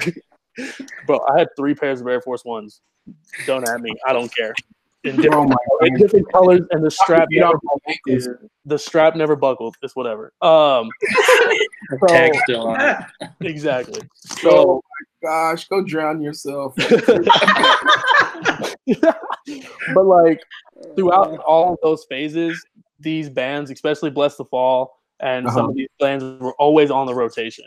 Yeah. Like, like I, I, could literally be driving down a back road after just gone mudding in my truck or whatever, and then Blessthefall would come on, and I would go through a whole vibe of just that. like, no, yeah, so like no matter what, no matter how my attitude or my look on life or whatever changed, they were always in that rotation. So like like no matter like no matter what, I could be hanging out with my thuggish friends, trying to look cool or whatever. I don't know and Blessthefall would come on, and I'd be that dude in the back, like headbanging, while everybody's just looking at me like I'm dumb. So it's that that I think that's also why I just vibe with them the most because no matter what traumatic shit or no matter what personality changes I went through, they were always, like I said, heavy in that rotation. I'm Not mad at it. I didn't even have to ask Josh anything. He literally like he broke it down. That's what's up. I was getting ready to, to freaking demolish him too, and I was like, all right, guess I gotta let him slide. Dang. I play the dummy, but there's a genius up here. Don't worry. That's how I know he's stupid. Because see how I said it. See what he did? he, did? he calls himself a genius. You know, you can't do that. All right, Kanye. All right, um, I'll try to be quick because I already talk a lot. Um, okay, you feel that? Whew. That's break time. I get tired of listening for too long. So let's chill for a little bit. Quick little break. Stretch your legs. Get something to drink. And then mosey right back. And let's listen up to the corner of the circle. Let's get started with the next part. Um, um, I'm just going down the list. I we just made the list. Uh, the first one I have is uh, "Poetic Tragedy" by the Used. Um, I mean, it is what it is, dude. The, the Used is the Used. Um, I mean, there's there's a lot of ones. Um, there's a lot of songs that, that I wanted to pick, uh, but I tried to pick pick ones that one that you know could be really good. What's the word I'm looking for? Intro intro songs for people that are actually looking to get into emo. Um, because there's some people that actually want to try, but they just don't know, you know, which songs go with. So I picked a lot of songs that like really either kept me in the game or you know helped me like counter my other loves for other genres of music. Um, like when I hear them, um, poetic tragedy, uh, tragedy rather, um, is one of those. Um, dude, every one of these bands that I have up, I've seen live, um, and I can honestly, straight up tell you, like, ah, dude, the Used is one of those bands, man. Like you know what? You hear the voice, you out, you automatically go to a spot in your head. You know what I mean? Like I automatically go back to Warped Tour. I like I can remember. I can remember watching, uh, having. Uh, I think it was Aiden. Aiden was playing, and they're like, "All right, the Used is up next." I dipped, like ran across the field. You know what I'm saying? In my checkered vans to watch the Used play, um, because I wanted to hear Poet, Poetic Tragedy. I wanted to hear that song. Um, and you know, and I just always felt like it was real cool that they got a little bit of shine in the movie Grind because you know I, I, was a skate kid and I was in the back end. I'm like, yo, they resolved their problems, they resolved the issues, and you know, poetic tragedies playing in the background. So I just, you know, I mean, like I said, and I don't.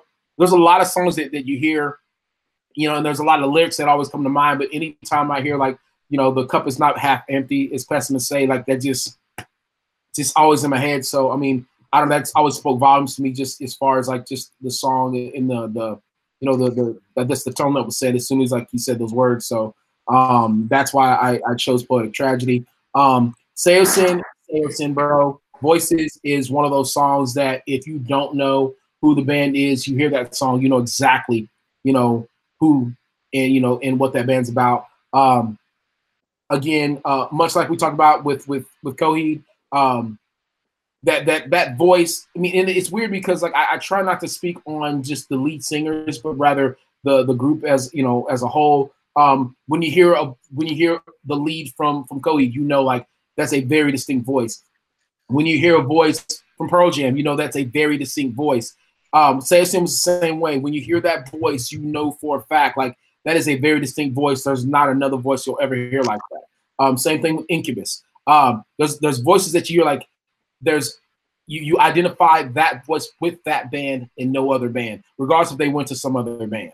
Um, and so with with Saosin, Voices was one of those. You know, I I got to see them when they were like the height of their popularity. Um, you know, like you know they were selling they weren't selling out stadiums, but they were selling out shows. Um, you know, and I went all the way to Baltimore to watch these dudes, man. And you know, like I was, you know, I was I was at the point in time when there was not a lot of black faces in emo crowds. You know what I'm saying? And so, you know, I was literally the only black person there. Um, dude, and you know, that song comes on and I mean I mean I, am a crybaby. I mean I'm bawling my eyes out, you know what I mean? And I mean my girlfriend at, my girlfriend at the time like bought me front row tickets to, to watch the guys. Um, and there was literally only one row of seating in that whole venue, and I got the front row center. And dude, I just I, I mean I literally I, I can I, I can smell the smells, I can like, you know, I can taste the the, the still the sonic water. Um, like I can I can literally I, I remember exactly where I was at, exactly what I was watching, exactly what I was wearing, and just like the way I felt when, when I heard that song. You know, when I just heard like the first three, you know, first three notes, I'm like, oh, it's a rap. So, um, you know, voices is one of those where you know, like, you may not know the lyrics to it, but you know, you know the chorus. You know what I mean? And it, you know, it was one of those like everyone, you know, kind of sang in unison. Man, it was it was real dope. Um, I mean, those people that know me, they know it's it's no stretch of imagination. Silverstein is one of my absolute favorite bands. Um, I'll literally fight behind it. Um, dude, I absolutely love Silverstein, man. And so the first song I ever heard from Silverstein in my life, um, because I was I was really big. I mean, I was big into hip hop. I mean, I always have been. But um, um, I heard Smash Smashed into Pieces. That was the first song that I ever heard from Silverstein, and I just was like, "You got to be kidding me!" Like, what does this do? You know, that was like that. That was emo slash screamo at its like. I mean, it, it pretty much encompassed into one song. Um, like, bro, maybe when you realize I'm dead, you realize what you did to me. Like, what? Did you say what he said?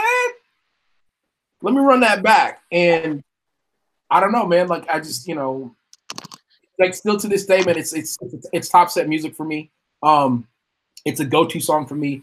It's in almost every playlist that I've ever made, regardless if it's hard music, regardless if it's rap. Like somehow it sneaks into there. Um, I just, I, I, you know, like I said, I they're just one of my favorite bands, and um, you know, the music that they've always made has always kind of spoken to me. Um, I feel like they they're one of the few bands that made it out of that emo screamo era, um, and were able to kind of you know evolve their sound. Um, but rather than going pop, they went heavier. And you know, I mean, but it, they've been managed. They've managed to tie in their old music with their newer music um, almost seamlessly. Um, and so you don't feel like you you've you've missed a bit, you know. And I know I, you know, I talk a little shit on Thrice. Me, you know, I feel like they have they have slash had the, the the same potential of tying their music in seamlessly from the old to the new. But I felt like there was such a big gap from the old to the new. It, it kind of hurt my heart because I really thought I really think that Thrice is one of those bands that you know you know, while they still make great music to this like to this day, they're they're going to be remembered for their first two or three albums. Um, whereas you know, Silverstein is one of those like, dude, they they continue to grow. Um, so um, again, Smashed into Pieces. It's one of those that like when you hear it, you know you heard it. Um, Thursday again, that's my them and Silverstein. They're like this. They're they're neck and neck for me. Um, dude, full collapse. Shit, just like broken easily full collapse. I can sing it cover to cover, every single song, every single word. Um, this particular song, "Hole in the World," man, that was that was me for me. Like that was like the point in my life like I, as emo as emo could be in my life, like that was my point. You know what I mean? Like I was in a trash relationship. You know what I mean? And still in the point where I was about to try to ask a girl to marry me that I didn't belong being with. She didn't belong being with me. But I mean, we're gonna make it work. And like, why my parents don't want her? Why do her parents not want me? Like blah blah blah. I was I was just in a state. Um, and I would literally drive. This is no joke. I would drive six hours every other day to go see her. You know what I'm saying for two or three hours, and then drive back. You know, because I was you know I was in college at the time, and I was you know um, trying to get a few degrees at the same time. So I was I was going through it, man. Like I was going through it big time. You know. Um, and so this song always reminded me of driving from Texas to New Mexico. I mean, every other day. Um, you know, it, it, was weird to go from West Texas, where it's like absolutely no no anything, to get into Eastern New Mexico, where all of a sudden there's snow and everything. And so I just remember, I was remember playing that song when I got to the Texas New Mexico border. Every single time I played that song, um, and so um, I don't know. It's it's it always played a, a special part uh, in my heart. So um, that's why Hole in World is there because I literally had a hole in my world at that particular point in time. So I just felt it was you know only um, only appropriate that I added that to this list. Um, See You in the Shallows. That was the first song that I ever heard from Thrice. And I am willing to box with any grown man that says that is not the banger of all bangers from Thrice. That song, if it doesn't get you in the mood to get up and go and go do something, you're you're a corpse. Um, I can I can honestly I can honestly tell you I have at least five scars in my body because of that song because I was like no I can take 24 24 steps I can take that put on Thrice dude I got it I got it um, I freaking that was that was like the number one song on my skating playlist, and it was the number one song on my snowboarding playlist. Um, dude, Thrice is one of those. Again, that's a voice that you hear, you're like, oh my god. But it's weird because first two and a half albums, I would say two and a half because I feel like the, the, the voice and, and, the delivery changed after third album. Um, it doesn't sound the same, doesn't feel the same for me. For me, um, but Thrice is one of those. I just feel like Thrice is such a heavy hitter. Um, and the whole genre of emo slash screamo does not exist without Thrice. They, it does not exist without them. And, and you're you're a fool to say that it exists without those guys. Like they are literally the the they're they're one of the the the the life rafts that, that keep people alive as far as the, the genre goes. So I mean, big ups to anybody that that that that loves Thrice. Um, ooh, me all over Mayday Parade it is what it is, man. I actually used to loathe Mayday Parade. It wasn't a lot. Obviously, cheers. I can those guys. Um, I just felt like there's not a lot of combinations that you're gonna hear two powerful voices in one band that are willing to, that, that can kill it like they did, and they just they complement each other so well. Um, you know, I mean, I think the first song I ever heard from them was "Miserable at Best," and then I heard Jamie all over. I'm like, yo, these are legit, legit. Um, and they're one of the few bands, you know, that they sound better acoustic than they do, you know, with like, you know, like full set behind them. So, I mean, Mayday Parade. I can't believe I even like these guys right now. Um, Niki FM, Hawthorne Heights. I mean, let's be real. I mean, I Niki FM is just Niki FM, and and you know, I mean, while you know they you know lose, losing the key band member, you know, obviously kind of killed their sound a little bit. Um, dude, Hawthorne Heights, you know, in, in that particular song, again, that's a go-to. Like you play that, that's top set music, bro. Like you play that, you're probably gonna add at least two or three more miles per hour, you know, um, you know, to the dash, like when you're driving. Um, you're gonna do something stupid when that song plays. You're gonna try to put an extra couple kilo on that bad boy. Um, when Niki FM is playing, um, and you can never go wrong with it. So again, um, Hawthorne Heights. Should I? I just saw them a few months ago. Corona killed a lot of kind of concerts, but I was I'm glad I got at least got to see those guys. Um, and then my final song, which I felt like they don't get a lot of shine because the time because they came in at a dead spot uh, in the in the whole genre. Bayside, Devotion and Desire. Dude, Bayside is that dude's voice is re- damn ridiculous, dude. Ridiculous, ridiculous. Um, I honestly feel like he has the best voice of that whole era. I really feel like he has the absolute best voice of that era. Um, and he'll he'll probably never get credit for it. But um, that acoustic that whole, album. that whole album, that whole album, that that dude, that whole album um, of their that self-titled album was an absolute banger. Um, and Paulo pointed out earlier, like a lot of these bands, uh, and, and Jordan did as well. A lot of these bands, they they had a one, they had a, they never were, you know, like there's there wasn't such thing as a one hit, you know, one hit wonder uh, with um, with emo bands, but they usually were like a one album wonder. And I felt like uh, Bayside they they were almost one of those type of bands that almost had like a one album wonder. Um, but I mean, because his voice was so strong and because the songwriting was you know so good, they were able to get a couple squeeze a couple good ones out.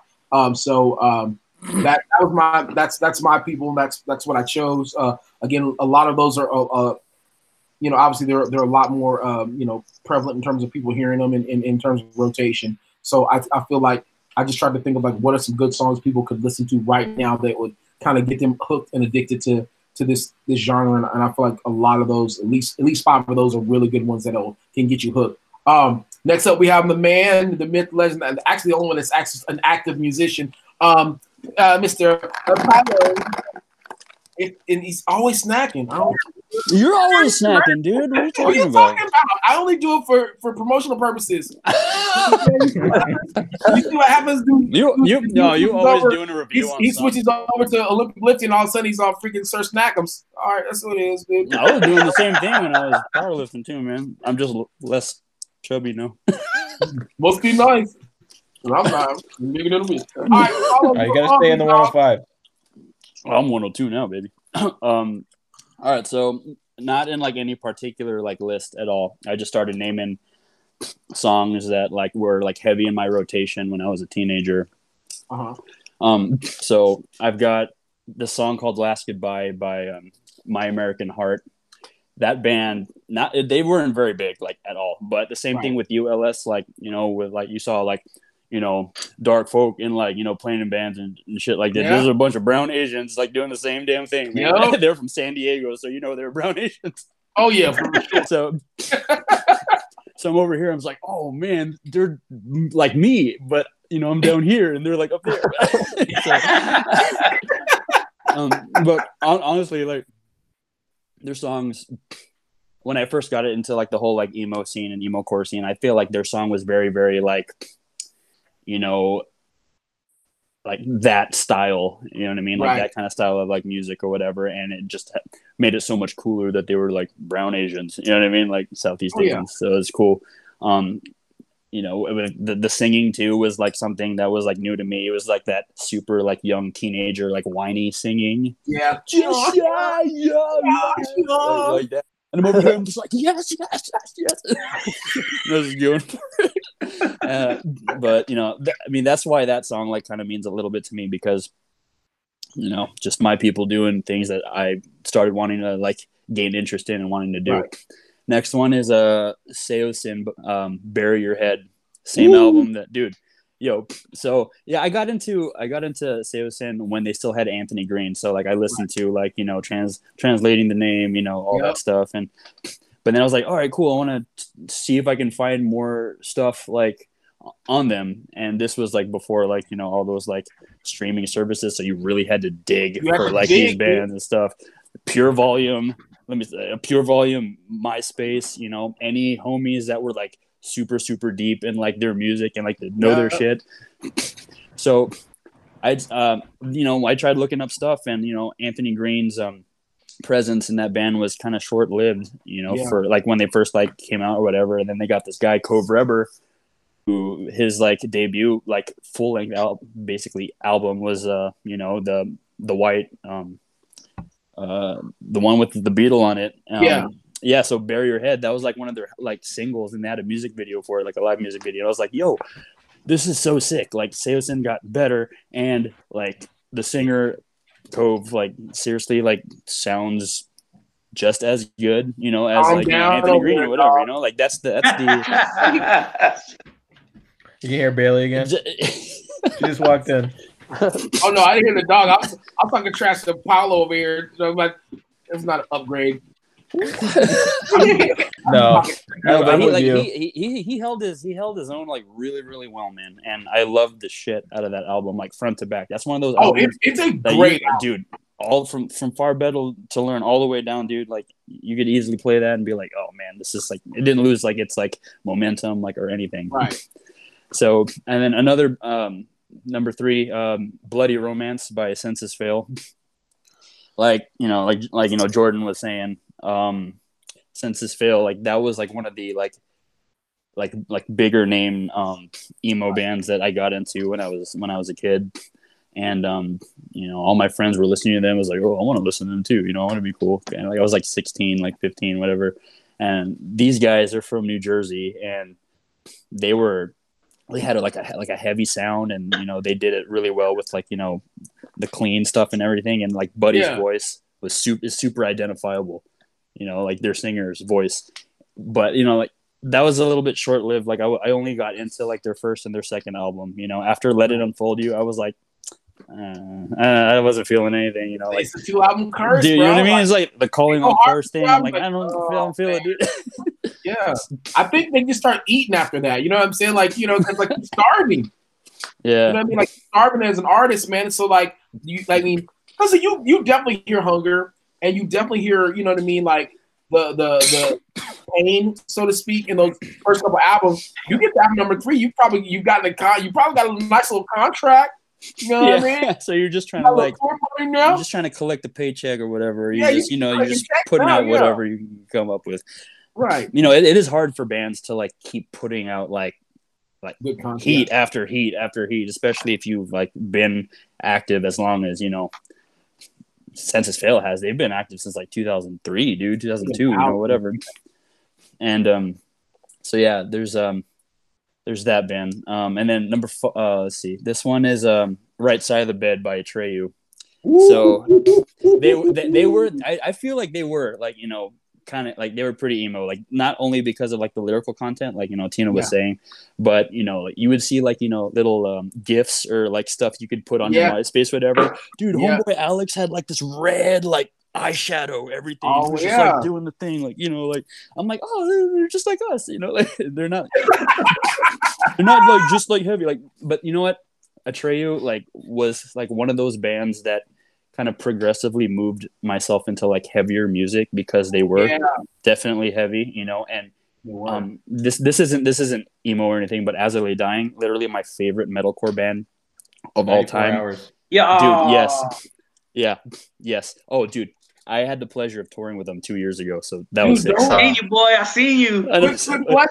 Right now. That's Okay, so, so I think I think that- emo did that for a lot of people Dude. though. It band got me like wanting to start playing music and then i got all into like all these emo core bands and stuff i was like oh man the energy on these sh- like at these shows are like so sick.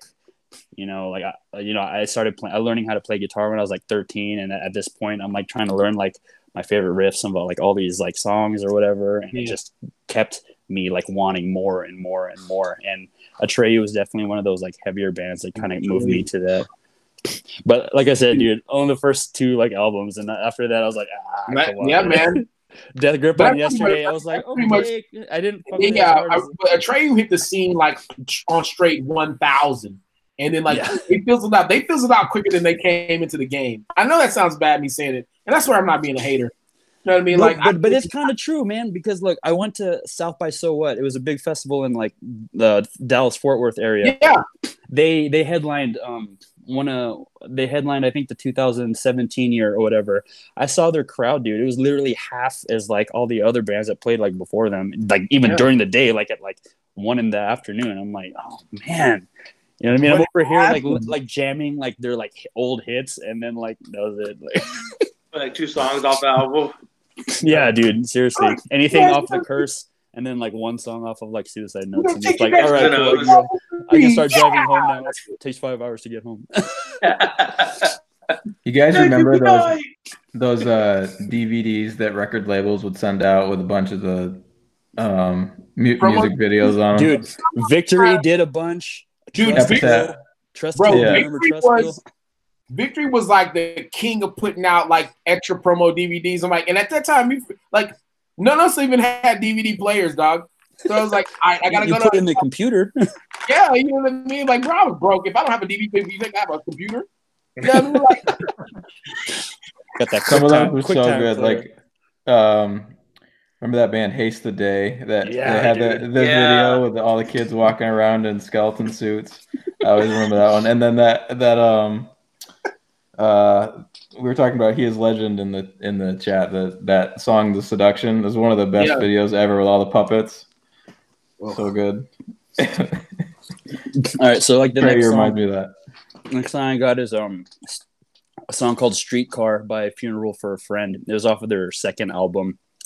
Um, their first album was sick, but I think their second album, um, Hours, I think it's their the name of that uh, album. Um, it was just like way like more put together. I think like it was heavier in a sense, like the music was like like faster, like heavier. You But know, the sing the sing was do you think the do you think the second album was better than the first? Um, I'm gonna say yes because at that time, at that time, No, I'm not hating. No, no, no. I'm listening. I'm listening. no, dude, Bullet Theory, Juneau, like all those like songs, like from the like the first album, like were, they were all sick. But this one, like I was just getting more into just like the riff. You know what I mean? Like I Oh, just yeah, you're, because you're an artist, dog. Like, me, I'm just, I'm, I'm over, I'm fly on the wall. I'm just trying to listen to music. You know what I mean? no, yeah. But I'm like not- yeah, so like Streetcar, the riff, the Yeah, they're going in. I'm over here. I'm like, yeah, I'm fucking so sick. You know what I mean? So like, that's why I put that song on there. Like, I'm not trying to like you know, like cohesively like at like the music as it's put together. Like the first and that second album, literally like the only two. Oh no, yeah. The, the, the first album was like, you know, you're in the garage playing, and the second album was like, oh, we actually have, we have an engineer. Oh, okay, cool. you know Oh, we have mean? a budget now. We can spend Wait, money wait, on this. wait. So you're saying we don't have to use my mom's Plymouth to get to the studio? All right, that's a bet. Um, like I Dude. mean, no, I mean, no, knock. I just like, I mean, I can only really think of like two songs from that second album. I'm like, ooh, yeah, yeah. Like that's all. Mm. I, I remember two. Um, that first album, I was like, oh, they went in. But I think a lot of it's just that shock factor that shock value. I'm like, yo, this band is dope. Mhm. I don't think you ever forget like how you feel when you first hear a band, regardless of whatever that band was. Yeah. So I think a lot of people are always tied to that first time hearing them. Usually, the first time you're going to hear them is going to be the first album. Um, Yeah. yeah. please continue. My bad, buddy. No, no, no, it's okay. Um, so yeah, that's why I chose Streetcar because the riff. All right, next is um Emarosa, The Past Should Stay Dead. So I chose that because like at the time, man, so like at the time, like I was like I was heavy into like Johnny Craig when he was like in Emarosa. And then after Yeah. that, he moved over to Dance Gavin Dance. But dude, the way like Johnny Craig, you know, his voice is super undeniable, dude. Like he's got that rasp, he's got that range, and it sucks that he's such a druggy dude. He just ruins every single like thing that he's in, and it sucks, man. It sucks so bad because that's some like that's such wasted talent, and I God, I feel so bad. But that the energy of that song, "Past Should Stay Dead," it's just it's it's hype. It's got you have you have uh, Johnny Craig's like just singing like literally like it starts off at like a ten and it just like stays all the way through, and I thought that was sick. Next, roll the dice with that one. man, whatever. No, I'm saying no. I'm not. I'm saying you're saying like you know starting at a ten and he stays at a ten. You know what I mean? Like yeah, like all the way know, through the song. Oh, well, you know what? yeah, like I'm gonna. no, no, no. It because I, I, I, I want to say like halfway, halfway. You know, it drops off at like a nine point five. Okay, maybe. yeah, And, yeah, like, yeah. You're right, then- you're right. It's not but like- at the- but remember at the end of that hoe though, Yeah, yeah. it's like eh, kind of like yeah. he's like, nah, I got you, I got you, I I got guess you. I was just saying in comparison to like some of the other like emo songs that were kind of like kind of start off slow or whatever. But yeah, I Yeah, guess I you could say it from like a ten down to like maybe a seven. Yeah, but he picks, but I mean, it picks back up though. I mean, in terms Yeah. of like the, the like the music, the musicality picks back up as you get Yeah. toward the, the But it's like they don't repeat or like a lot of other like a lot of bands like back in the day they never like repeated like a riff. They would just No. keep moving to like a different riff. So like there really wasn't any sort of like cohesiveness. No. It's just like a, a song with a bunch of riffs. Bridge or anything. It's like, yo, No. we'll one. So like what part is he on? Oh, the eighth part. you know. just didn't you hear the words? You know, is that the part where I heard? Just go to I heard. I heard. Yeah, man. Like, ah, like, I, man, Emarosa. I okay. I lied. That's on me, bro. I I hated on your list. You know what I'm saying? You know, I guess. you know what I'm saying? I I was hating hard on this list. Really. Yeah. I was like, nah, man, nah. Freaking Alyssa has the dopest list, bro. we, we, we, we all respectively have some like fire, man. Like we were all in this together. You know what I mean? So that's what's that's what does dope. All right, next one is definitely not as heavy as any of like the other ones I've done. It's um, I want to hear you sad by the early November. That that was when like you know like I was just deep into like my emo ness. Like I was trying, I was think I was thinking to myself, I was like, oh, this is the kind of person I am. you know what I mean? Like I was, I was like you were trying to figure out who you were or whatever. Like There's no way any anything is ever going to change. yeah, exactly. like I'm always gonna be a size 14 in girl pants. I'm always gonna wear studded belts and then, you know, uh, youth large like polo shirts. Like, you know what I mean? But But you got to be able to see the belt. oh yeah, and it's over the belt loops and to the side. By the way, Right. Yeah. yeah. Oh, Pop collar. Yeah, you go to Hot Topic and you buy the biggest, like thickest, like studded belt you can find. Oh None of yeah, that- none of the none of that like you know two stud thing. It's got to be like six studs, bro. You gotta be like, yeah. It's got if it's not three to six, then like you really yeah, like, you gotta save all your little allowance money. To Yeah, get It's there, Oh, it's and- there and for absolutely no reason. and if you were like a, course. ska- a skater back in the day, you would like take out some of the studs and you would like make words and stuff on the back of your belt and stuff. Oh, I was like, Backpack. Y'all remember that? I definitely did it. And push them into the backpacks to make words. Oh, Yeah, Oh no. yeah. backpacks. No, You those holes were that. sharp, man. You They were forget about the safety pins. You got to put the safety pins to the, to the belt. Yeah. Man, Oh, dude, I was. Oh my god, bro. I think at one point I tried to be way too skater, even though I wasn't a skater, and I used like a shoelace as a like as a belt. That's what I was Oh, gonna say. yeah. I always, use, I, always- I always use my shoelace as a belt, and then I would take my studded belt and put it over. You know what I mean? Like, I was, yeah, I was, So you it's gotta like let it out like you got to let it out like three or four sizes, so it just hangs down like long enough so like people see like, yo, he's got a belt. And of course, if you don't have the chain wallet, then you're straight up posing. oh, I abs- I had two. I I had had, I had chain two wallet. chains. Oh I had two chains. one one longer than the other, so that you had. like, yeah, the- man, you had the double. Yeah. Oh my god, Uh, man, my cheeks hurt from just reliving that. bro, what are you thinking? So yeah, Oh. but like, but like that song, like you know, Ace Enders, he's like he's an awesome like you know, songwriter too. Like Right. Uh, but that whole entire like you know song was just like it was nice. It was catchy. It was groovy. Like Yeah. that song was like the the first uh, the first song I ever learned how to play drums. I was like, oh man, this is fun. You know what I mean? But then like the the but then the lyrics are just like so. God, I'm better off without you. Like you know what I mean? It's like yes, I am. Yeah. You're right. Like- so that definitely like made it onto the list because that's when I thought I was just like, yes, I am like just emo. I'm a sad boy. Like sad sad? boy. Freaking guy. And then I, I will uh, ask you. I want to ask you about this one, um, because it just like I, I the knife, uh, knife versus face. round one. yeah.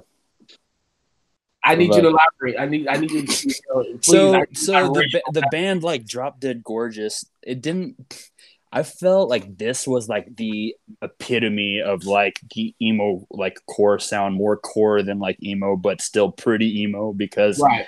like the opening line is you know like stab me directly in the heart watch me bleed but it's just like super like almost like metally. Like it was like Right. heavier than like all the rest of them and then the screaming was just so high pitched and whiny. And at the time like all these like emo kids that were like getting into like the heavier stuff like this was like this was the jam. You know what i mean?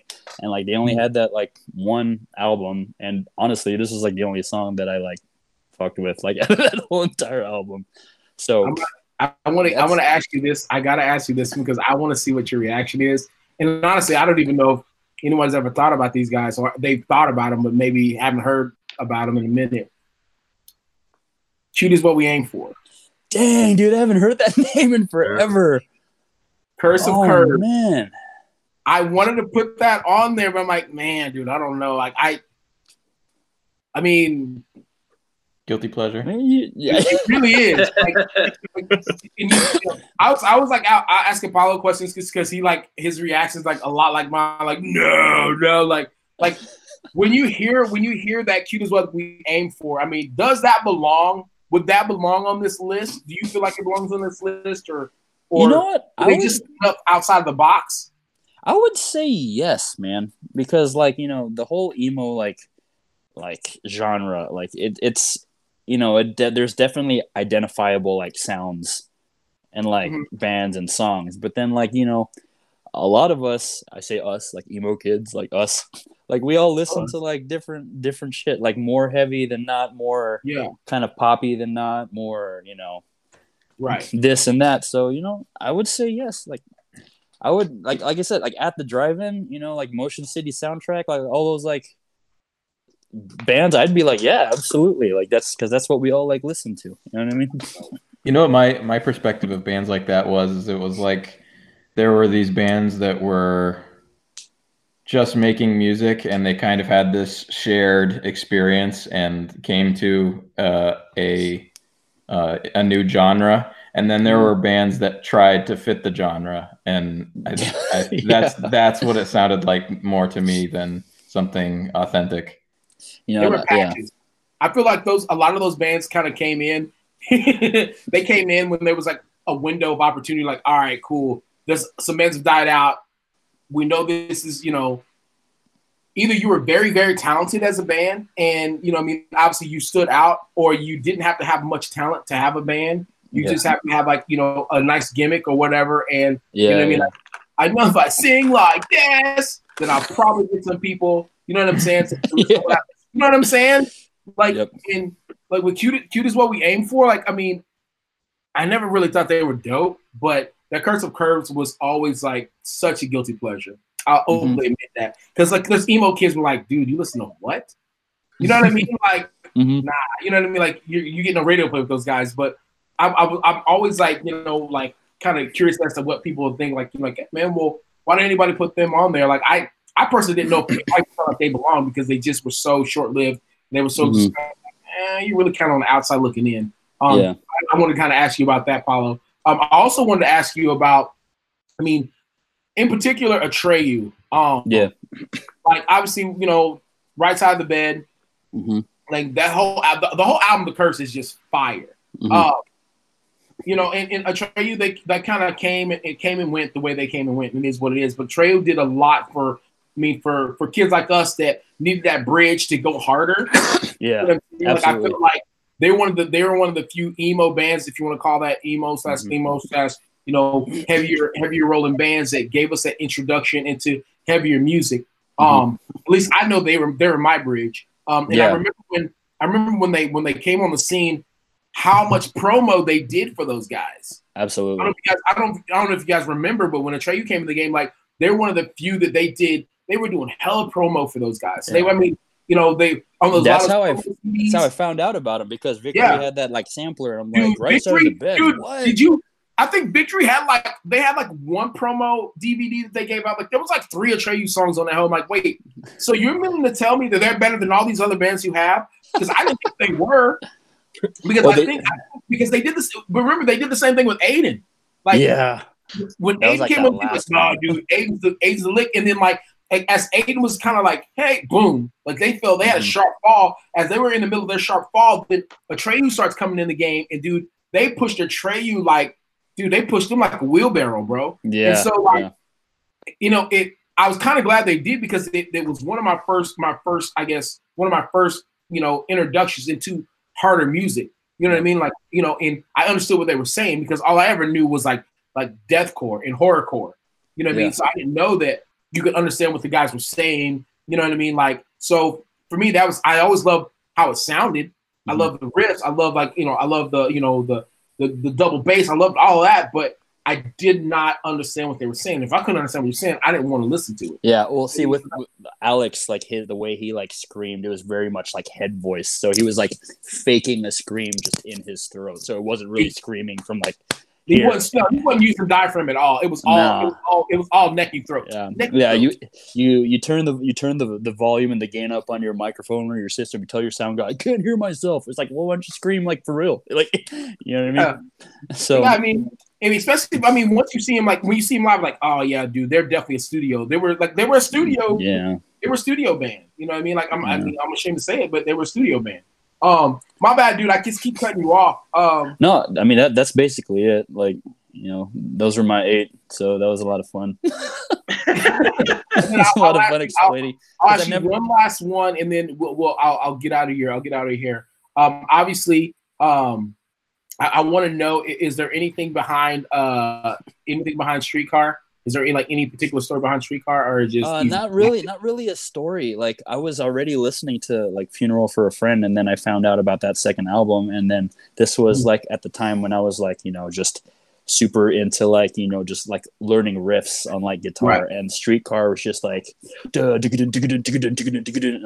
i'm like you know man like the way he's singing the melodies he's he's singing and like like the drive of like the song and it, like that whole entire song i thought was just like so like pleasing to listen to you know what i mean that's really it That's dope. Like I just I don't I like we have like almost all bases covered in terms of like you know we have musicians, we have young stars, we have everybody in this bad boy. So I mean, kind of seeing like this the impact of the music genre and you know in its you know just in its entirety is how it me. yeah Now we have Exactly. Rocky.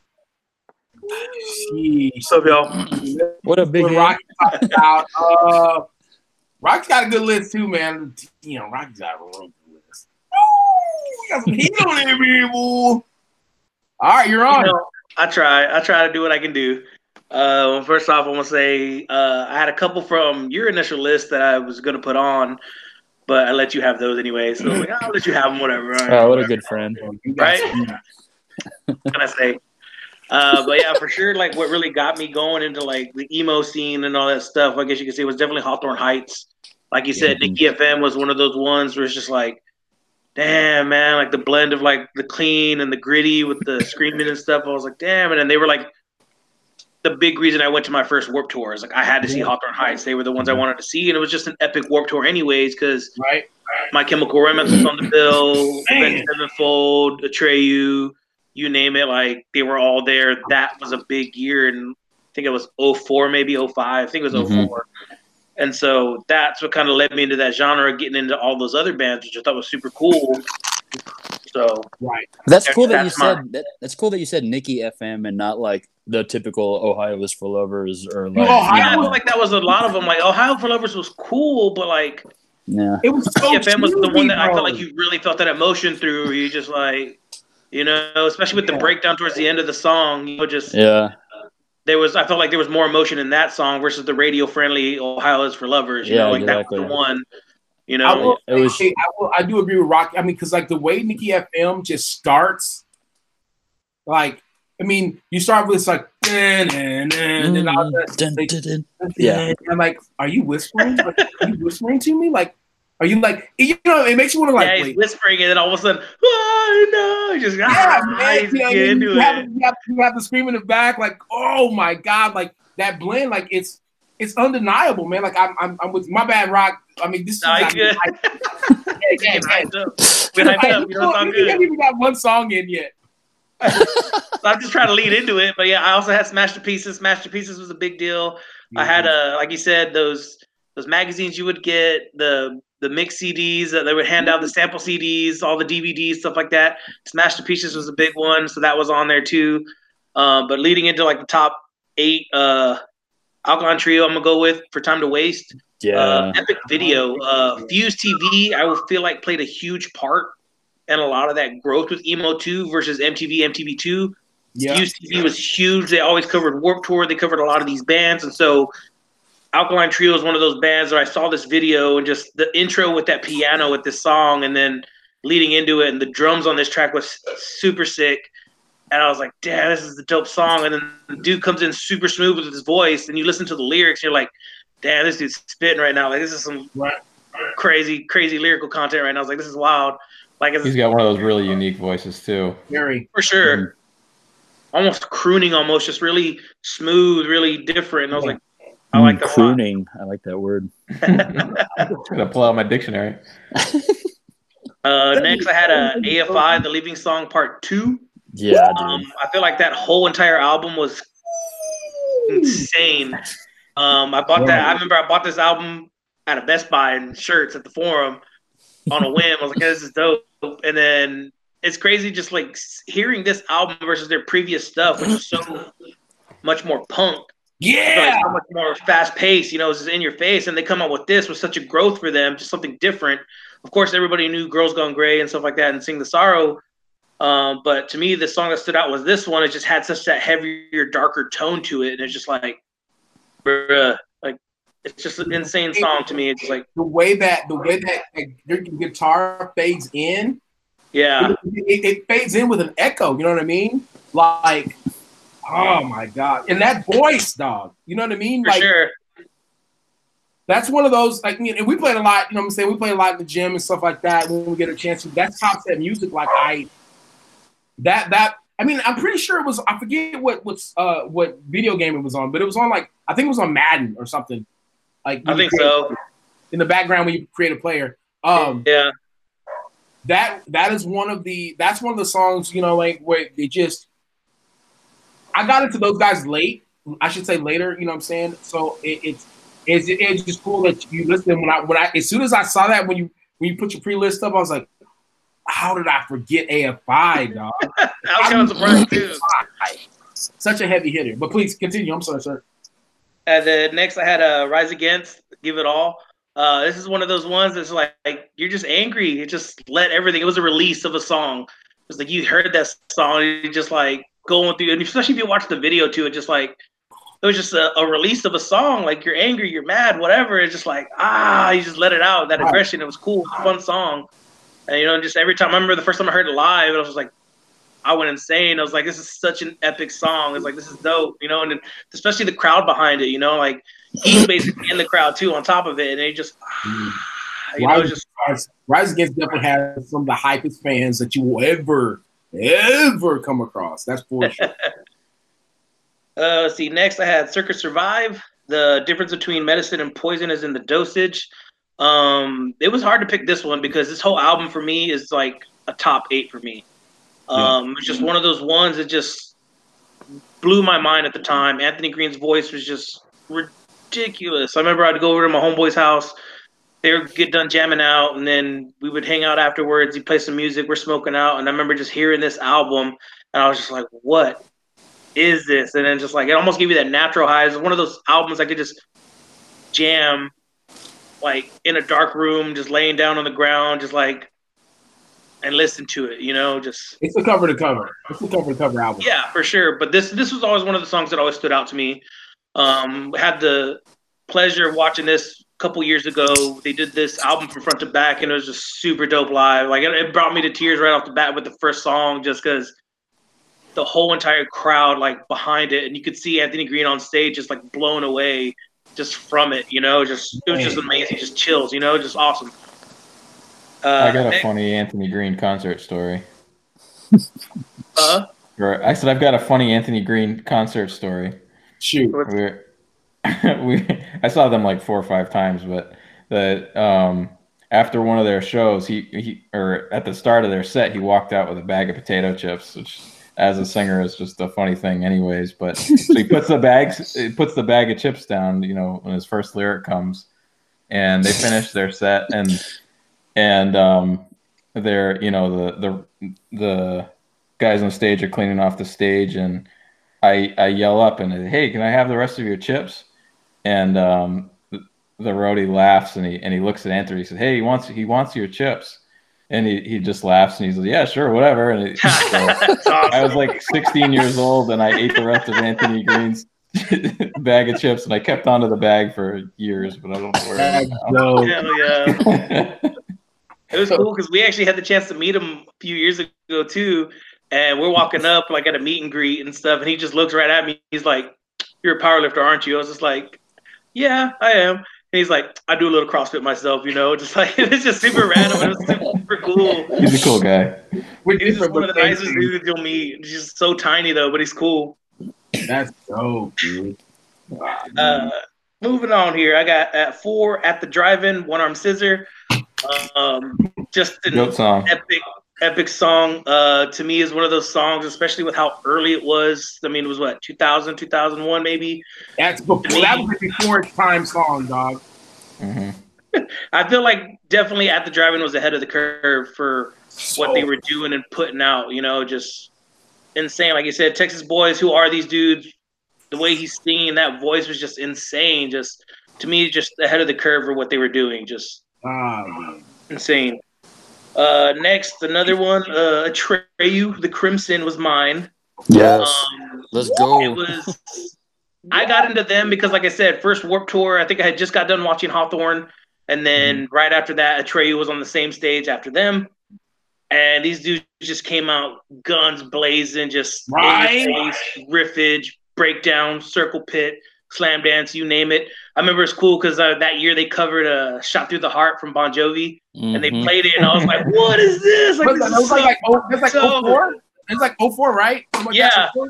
It's Yeah. Uh, and yeah, they just yeah, had yeah. a sick breakdown. And it's just like, man, like these dudes are crazy. And I remember the guitarist, he's like playing the, the uh, machine gun, you know, the The- machine gun the- riffs. Their short little Triplets. guitarist Dan Jacobs, he's like a huge like hair metal like fan. So Oh, that's for why sure. he, does, he that's why he does like everything he does and writes everything he writes. I mean, didn't he copy the whole 5150 guitar from Van Halen too? you Yeah. know? Yeah, dude. Yeah, he had the same like Yeah, style dude. signature and stuff. Yeah. Um, Yeah. But the thing that really drew me in with Atreyu was the fact that, like you said, that blend of the scream and the and the cleans, but Mm-hmm. seeing the drummer do the cleans and singing the way he did, I was like, "Yo, Oh, this yeah, dude's playing the drums and he's singing." Yeah. I was like, "No way!" It just blew my mind that he could do both, and I was like, and just without effort, just like seeing him do it, it made me want to be a drummer, and that's made me pick up some sticks. You know, back in the day, jamming out with friends and stuff. I was like, I want to be this dude, but I can't do nothing like it. You know. like I heard them I heard them after like Underoath. I was like, oh dude, so that, that's sick that uh, you know he's singing and like playing the drums at the same time. And then Atreyu Yeah. comes out. I was like, oh, there's another guy that's doing the same thing. Like, it just blew Oh, my what was mind that? that? somebody could do that. What was that pop band that the singer, the the drummer from Underoath they almost made? The The almost Al- almost. Aaron Gillespie. yeah. Okay. Yeah, it was I- the almost. Well, I'm just gonna Man, I haven't thought about them in they forever. can't Phil Collins, so I said what I said. I said what I said. Or Uncle Jesse from Full House. Thank you. Ooh, you talking about? Oh yeah, John Stamos, but he didn't do it at the same time though. Hey, he was front and center in a couple episodes. Like the drums were up front instead of the back. All I know is Phil Collins. Phil Collins is, is, is the, the goat singing drummer. Yeah. Yeah, I mean, I guess you could say Dave Grohl, but I don't ever really remember Dave Grohl actually singing and, and playing drums. That dude's a musician. Uh, but please continue, Rock. My bad, bro. All right, here we go. We got uh, number two, Chiodos. Baby, you wouldn't last a minute on the creek.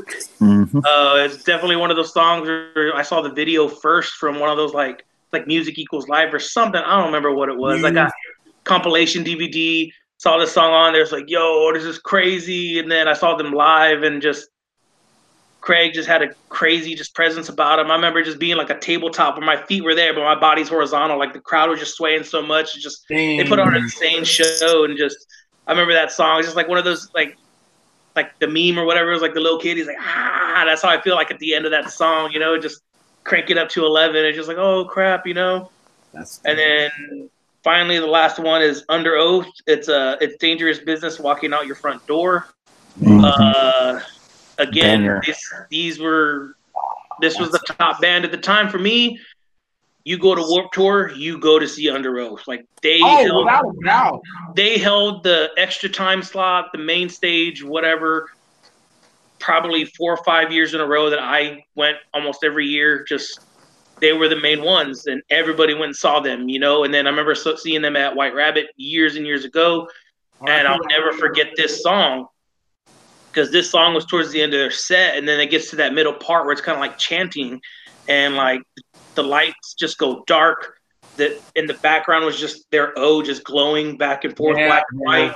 It was super dope, and then just hearing it, but it wasn't a backtrack. It was the crowd chanting it, the words, and it just gave me super chills. I couldn't believe it, and then Oh, it just dude, hits yeah. in into that breakdown. And you're just like, ah, you just lose your mind. It was just insane. Like even today when I hear it, that song, it just still gives me chills. I'm like, this is. It was such an insane show, especially to be there and just get that same feeling every time I hear it. It's just, it's nuts. It's super cool. It's just like it's that one will always be like top spot for me for like emo. You know? Dang, dude. Yeah. all, 'cause you you got a chance to see a lot of these guys, man. I mean, Oh, for sure. And like, that's definitely thanks to Warped Tour. Honestly, like the if it wasn't Tour- for that, I wouldn't have had the exposure that I've had to more than half of these bands. Honestly. I I mean, honestly, was over. Yeah, it's. No, But no, no. again, Yeah. the Warped Tour was specifically for the emo kid, for the emo slash Well, it started off as a punk summer camp, like back Yeah. in what, Yeah. 96, 97. It was a punk, Yeah, was man. legit punk summer camp. and now it's you know And it I mean it's really progressed. but like I said like we're we're we're uh, we're the, the few that can say hey we we literally saw the beginning middle rise and fall you know and end of a full genre of music you know what I Oh, mean? for sure. including the festivals that came along with it um Yeah.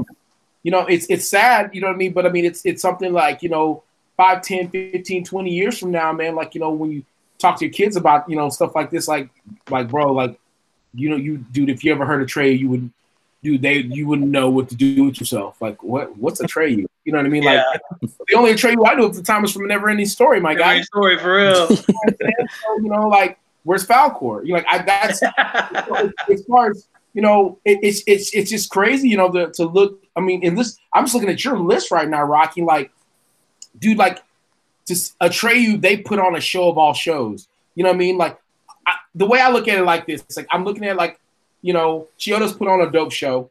You know what I mean? But then Rise Against, it's a whole, it's a, it's a different energy. But they put on a show of all shows. You know what I mean? And then, but then if you go and watch Atreyu, Atreyu could follow up a Rise Against and, and raise the level. You know, and then you can follow them up with Underoath, and they can literally shut it down. Like you know, like so. There's not one of these bands, you know, you know, like if and if you were lucky, if you're one of the lucky few that actually got to see at the drive-in, you know what I mean? Like, because it, it took some work, dude. Like, oh, for sure, it took work to see at the drive-in, man. I, I saw him twice in my lifetime. You know what I mean? And I had to go to El Paso both times. You know how hard it is to get on El, to El Paso? Hell yeah. where you live at. You know what I mean? Like mm-hmm. that's a drive. There's no flying. You know what I mean? Like to, to be able to see those guys at all, you know what I mean? Like that's a show that a lot of people will never have an opportunity to see. You know what I mean? And, especially and I'm not their prime. saying it just to say it, but like I put I put an at, at the drive-in show up there with any major band that you'll ever see. You know what I mean? Like, you got a better chance of seeing the Rolling Stones perform than you do seeing at the drive-in. And I'm not even trying to be, I'm not being funny right now. I'm being completely serious about it. So like, I mean, and a lot of us wouldn't, you know, we wouldn't have had like like you said, we wouldn't have the opportunity to see it had it not been for a Warped Tour. You know what I mean? Um, you know, I mean, a lot of us said shit. My first, the only reason I ever bought Vans was because of the Warped Tour, dog.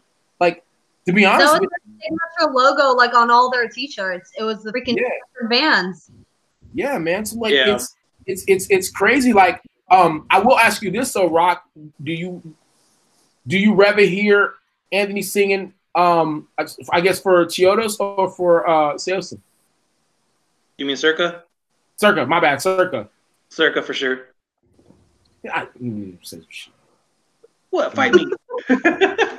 Oh. I was always a bigger Circa fan than I was Saosin. Like I like Saosin, but Circa to me, especially with that album, like that was the first album I heard, and just to me that one will always stick out with Anthony, like hands Ooh. down. I was a Circa fan because I was an Anthony Green fan. I think I I, I guess I was I was aware of Saosin before I was aware of Circa Survive. So I don't know. Like you said earlier, I think it's what what you knew first kind of thing, probably. Yeah. Yeah, I, I but I do feel like I don't know. I feel like Circus Sound was just. I mean, I, I don't even want to sound like that, but I felt like Saosin Sound was just. It wasn't as as polished and as as dope. I guess you could say as as as Circa. Dude, Circus Circa shit was just fire. You know what I mean? Like it. They never, really, you know what I mean. But I, I feel like a lot of it had to do with the fact that I mean, you know, I mean, everything was more polished by the time he got to, to circus. So I mean, you know the you know the sound that you want versus the sound that you're trying to find, maybe. And so I Mm. mean, you you can you know have a better influence in, in, in terms of you know what you're trying to say and what you're trying to impact and who you're trying to impact as a result of that. Um, Yeah, he was I- like he was like their singer. go ahead. He, it was like he was it, he was their singer versus with with Circa Survive. It was his band, kind of. Yeah, Yeah. you know what I mean. So like, you know, I mean, it's it's it's dope seeing. Like, don't get me wrong. I mean, I, I Circa, man, they're they're dope. They, they will forever be dope. You know what I mean. But I always just, I think it's just you know that special place in my heart that I have for Saosin. Um, I don't know, but then then you know I I remember doing that. Uh, we were t- when Rocky and I were talking about that. Uh, I guess what is the the the tournament that they had with all the bands Yeah, bracket. And, like that with, with all that that the bracket like dude there's so many bands that are left out on a lot of these brackets that people just they don't necessarily pay attention to. Like i you know and, and again we, we both kind of came to agreement that i mean that you know Ko- Coheed probably didn't even really belong in that group you know what i mean? Like but and of course had you know i didn't i couldn't believe that i mean i think jordan i think you and i kind of talked about or maybe it was alan um I, actually i think I'll, I think all three of us at some point talking about like I mean I know Silverstein I felt like they should have been in that you know what I mean I felt like you know um I was AFI in it no AFI No. in it They weren't in it. was not in it No, I um don't think so. um like I, there was a couple other that that that weren't in it like wait well why aren't these guys in this you know in this list and I think that you know for me that's that's that kind of you know that's that's kind of a sign of of how broad people's tastes were within the small this small this small, genre had so many different styles and tastes within it that, that, like you could easily you know I mean? You can easily kind of get caught um you know on one side or the other because it did have a hard side. It did have a softer side. It did have a kind of whiny side. It did have kind of a crying side. It did have you know I mean? Like a, a super screamo like let's get into the pit side. When you did have people like hey let's hug trees you know what I mean and be nice to each other's side. So um I, I'm it's it's just weird to to you know to hear other people's opinions about it all. Um, I'll ask you one more question, Rob, before we get to Tina. Um, I'm going to ask you about uh, the Alkaline Trio. Um, as far as you, your reason, I mean, you kind of gave your reason behind behind behind you know behind picking this particular song, but I mean, like where were they? Where I should say, where are they in terms of like your introduction into you know into the whole emo slash screamo uh, scene scene? I should say, like were they like one of the first ones you heard? One of the, you know, like one of the last ones you heard before, like, all right, time to go to a new one, or, you know, like where, where were they, you know, where were they at as far as that all that goes? I feel like they came around like the middle of it all. Yeah. Um, because I feel like this song was, I think that song, that album was out 07, I believe. So it was still around that middle period. I feel like, you know, like I said, Fuse TV was like the biggest, like biggest outlet for a lot of that Oh, genre doubt. and stuff. You know, like they played everything from MCR to Fallout to Panic to like Underoath, like you name it, Maylene and Sons of Disaster, stuff like that. It's just they were they were the channel to watch, and I remember just they would have their power blocks of certain stuff, and this Mhm. song was like in their top ten, almost like their their TRL, I guess you could say, version of it. And this song was consistently in that top ten, and just it grew on me. And then I think they came out with Mercy Me, which was on JP's list, and that was another big song also that I really enjoyed from them. But like to me, Time to Waste was one that just really stood out. Just everything from front to back with that song. Just you know, just like I said, they were definitely more of the middle ground, kind of towards the end, but more I'd say that middle ground. I'm with that.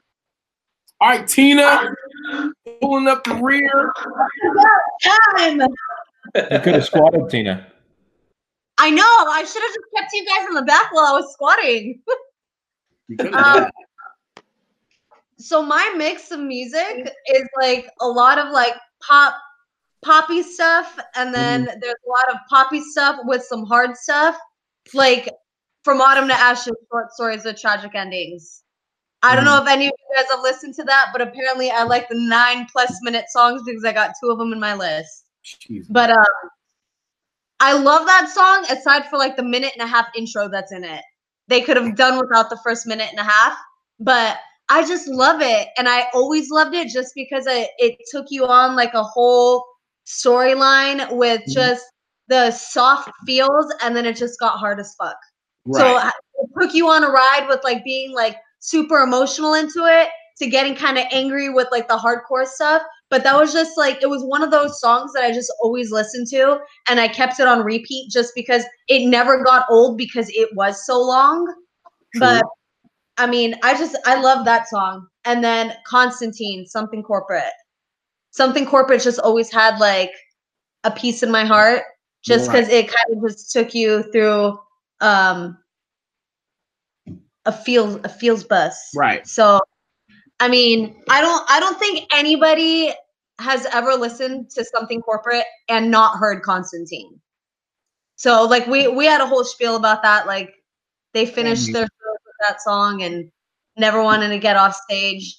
But um yeah i that's another one of the songs that i just always listened to when i was going through like my emotional feels bus phase. I, i'm pretty sure i was like early in high school when that song came out It's but crazy. and I, don't, I don't even feel like i'm like one of the young ones in this group i'm 33 years old but that that song's just like so old i feel I mean, that's that song is about as long as a movie, Constantine. So, like, yeah, dude, it's freaking. for real You, you start listening to it in sixth grade, and you finally finished it like when you were a freshman in high school. You're good. yeah basically Yeah, I mean, Started in 2001 and ended in 2002.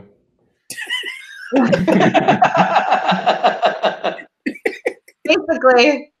But um another one of the songs that I really freaking listened to that I always, always, always kept on repeat, and I'll never forget going to the Poison the Well show and how Mhm. hyped the crowd would get anytime they'd play nerdy. Oh, So it was just, it was just one of those headbanger songs that everybody could freaking sing along to. And I mean, I don't think I don't think Poison the Well ever did a show without playing that song. And it was always like one of the last songs like they would they would finish out with one of those songs oh yeah. or with that song. So um yeah, that that one just always took me back because whenever I would go to like the hard shows, Mhm. Poison the like the, they were always at all the festivals too. It's just I always just remember the crowd going freaking nuts for that song. So when I was going through my emo phase, that's just one of the songs that just stuck out to me when I was like, all right, we're gonna put a music list together and you said no acoustic. I'm like, all right, I'm throwing Poison the Well in there. Nerd is going in there.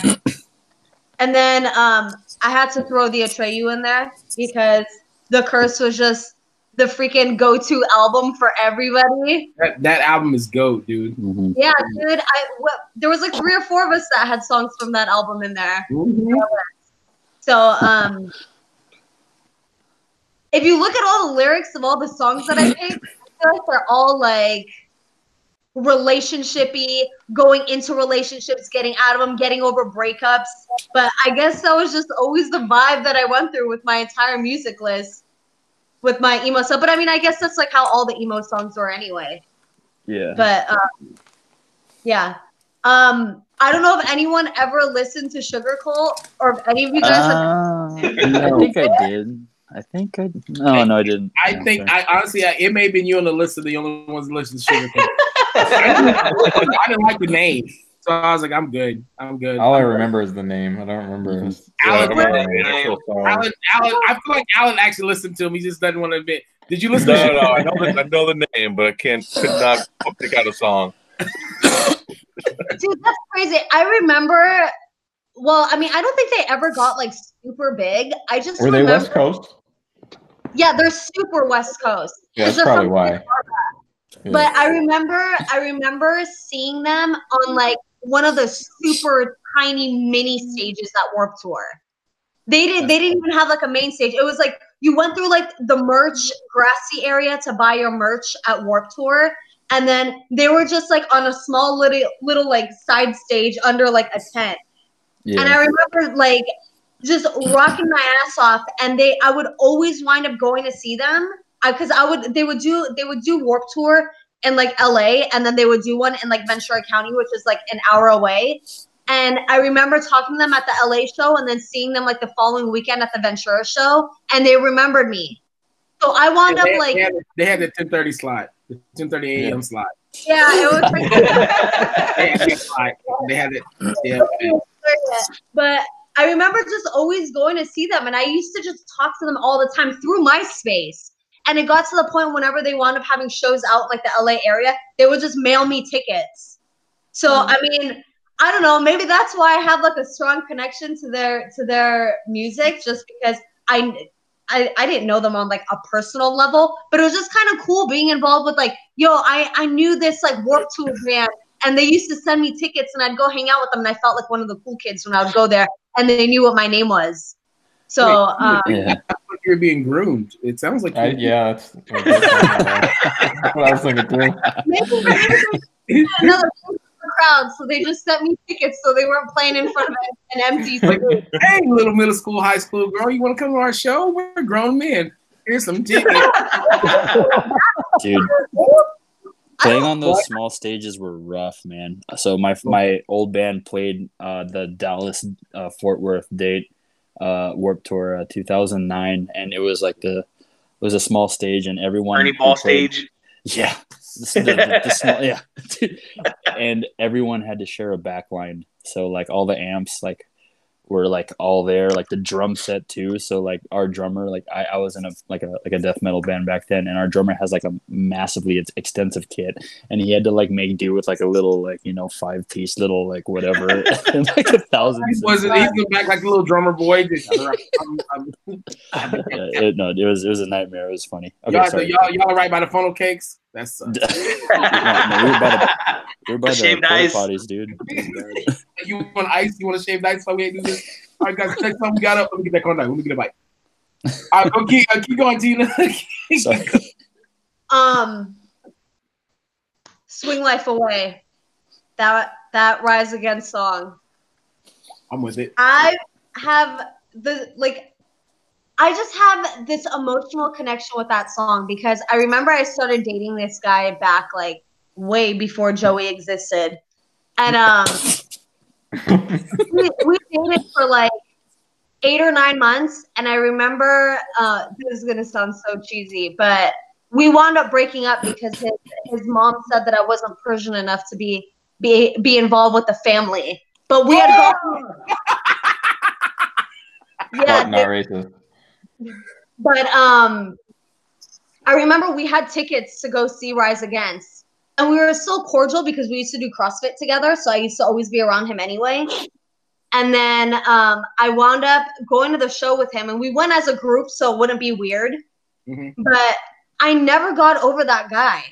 And then when we went to that show, I remember when that song started playing, he held my hand and I was just like, all right, it's to wind up working. It's to wind up working.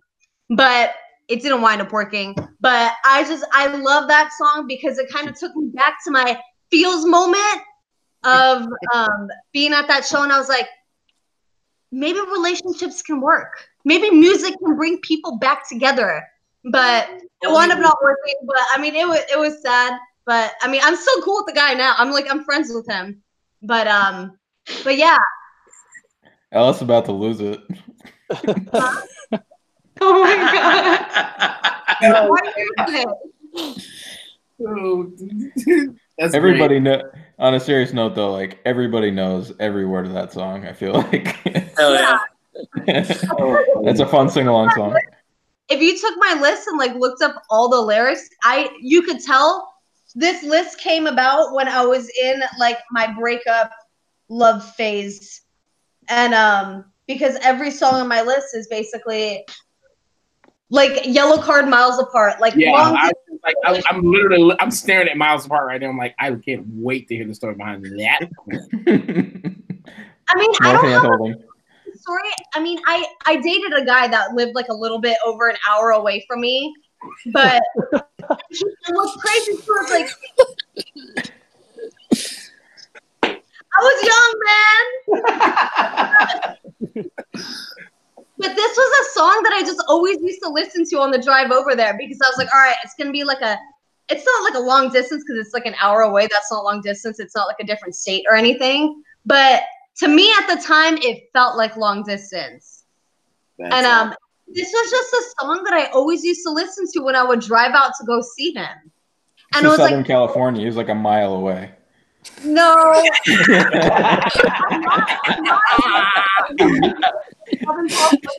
like an hour dude. That's But, what I'm uh, saying. Yeah. that a full hour in Rush traffic hour. in the alley. LS talking about driving six hours every other day. And Tina's like, I sat in traffic for two hours. dude, LA traffic. But um, but yeah, that was just a song that I always used to listen to when I would whenever I would drive out to go see him. And it was cool though because I got to drive like along the coast to go Mhm. from Los Angeles. So it was like full blown like Yellowcard vibes. Oh my Like gosh. like roll the windows down, open up your sunroof, let the si- sun shine down, and you just blast Ocean Avenue. Driving along the coast, but um, yeah, Yellow Card was just like another one of those like boppy, like fun, poppy, relationship vibey type of band. But I um, would play you so hard if I pulled next to you at the stoplight. Like, what are you doing? you wouldn't vibe. Come on. That's awesome. Like I, yeah, Yellowcard, Yellow Card was one of those bands that like you liked them, but you didn't want a lot of people to know that you liked them. You know, Yes. Like you know what I'm saying? Like, am I lying right now? Like, Uh, like, bro, you know who's dope? Yellowcard. Don't tell anybody I said that, but they're, they're fire. You know, like, looking back on it now, I can completely. Oh, dude, I was, I was all about Yellowcard, but, but at the time, like, nah, bro. Probably gonna listen to some AFI. Probably gonna up on Thursday. You know, nothing big. What about Yellowcard? I don't even know why that's on my playlist. I don't even know why that's on my CD. Who burned that on? me? yeah, so man. Like, mixtape for you. Yeah, man. Um, let me see. I I do want to know. Let me see. Where's it at? Where's it at? Where's obviously, man. this is everything is just relationships. Okay, all right. We'll we'll talk about. I know that's what I'm telling you that my entire Let's, playlist. let's talk, let's talk about Bleed Massacre. We'll talk about Atreyu Bleed Massacre. Okay. Um. Mascara. Mascara. Oh, yeah. Oh, my bad, my bad. I'm, I'm trying to make it. I guess I'm trying to make it something better than what it was. It is Bleed Mascara. Um. So let's. Oh God, that's even worse. Um. um. So the first time you heard this particular song, what was your frame of mind? I need to know this. I mean, clearly it had to do with some, with, with some boy, but Oh. was it at? Every song did. Um, I don't know. I I feel like when I was a freaking like teenager or in my early 20s, I was freaking in and out of relationships so frequently. I was like the loser kid and and just always wanted to be in some sort of relationship, but uh the lyrics to that song are just like like what the fuck do you think love means is like one of the lyrics on the song and it's just like i i can't explain it it's just vibes of going in and out of relationships Mhm. but i mean It's i feel heavy, like so huh it's also heavy, so that's that's Yeah. sick too. Hell yeah, that intro riff, that just banger. yeah i mean I feel like this because, because it's a banger and it's like getting out of relationships and it's like if you're not the one that ended it, you're freaking angry. So you're just listening to like love, emotional attachment, like angry songs. And this song just was a bop for me back then. It was about It You, was a bop. you, you get dumped a lot back in the day, or Did I what?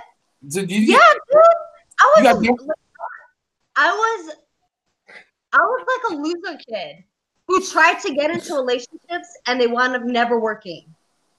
But that's why Yellowcard miles apart. Got to do the long distance thing. You don't do them that often. You hope it works. Oh my god, bro! Like Tina, you're. I'm, It's like No, you I'm- look to songs for advice in your own life. yeah, You do. What do I do? Tell me Yellowcard. come on. Yeah. Like, what Yeah. do I do? Like, that's okay. By the time it's over with, I'll make my decision. Yeah. My, I don't know if you guys have been paying attention. Like, I, I'm gonna make. Hopefully, um, hopefully, I can edit it to where people can really like pay attention. Like, I'm watching Alan, his reactions to a lot of this stuff, dude. Is like classic. Like, like, I don't know if you guys. It's- it's- like she looks like say something like. Hey, Alan, are those reactions like relatable re- reactions? Like you're like, yeah, my, my list is like the I, I went through and mine are you know like half are like my relationships and half like I said are other people's relationships and shit. But I looked I remember I was going down the list I'm like wow every the exact same thing where I'm like every single song is oh wow should I swap something just to feel better now? Like, you have like songs, and then you gotta like. I what I need to do after after this is over is just take my entire list of songs and just make a little chart with the lyrics of all the songs, and everything is like, I hope she fucking dies. Uh, what do I do? with- Like, look how pretty she is when she falls down, and like, I hope you choke. And it's like, it's all like, oh, dude. it's all like breakup, love, relationship, advice type of songs. Oh, my life. when you look, when you look at this list, I mean, if like I don't know if, if you're fortunate enough like if, to have any of your playlists from like back in the day. You I still have a lot of my old CDs and old mix mixes that I made, and you like realize like where you were at at that point in your life. You know what I mean? Like, dog, I was, dude, I was on some other shit back then. You know what I mean? Or like, was I really that depressed? Or like, Yeah. yeah, I really needed that. I mean, here's the thing: like at that point, you really lean on music so heavily. You know what I mean? Like you really lean on it to determine your mood. You know, because like you don't really know. Let's be 100. Like if you need music as much as I mean, I feel like we needed music at that particular point in time. You do not know who you are.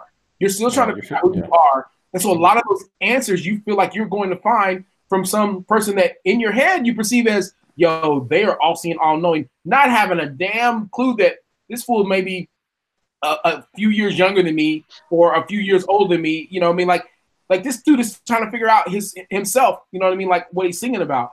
I uh, I, I just I've kind of noticed like it, it's not necessarily an overwhelming theme, but like a theme with a lot of our our playlists are just you know we were all at you know we were all at at some point in our lives going through something, and it doesn't necessarily mean that we're going through something bad, but we were looking for something. Like you can And I feel like that's exactly what the vibe of Swing Life Away is. Because Yeah. if you sit there and like read the lyrics of Swing Life Away, like there's a there's a piece in that song where you could relate it to like any sort of life lesson. yeah. So just- like that that's exactly how Swing Life Away is. It's I feel like you could. It's just a relatable song to. Whatever you're emotionally feeling in that moment.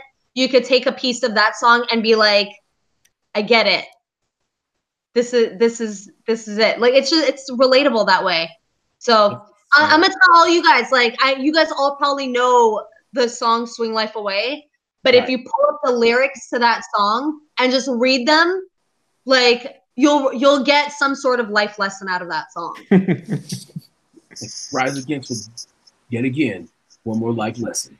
Now I I don't dude I honestly man like I am I'm super stoked because like one I mean I'm probably gonna do this hell is gonna have to be like probably a two or three parter which is cool because it's gonna give people content that they can listen to.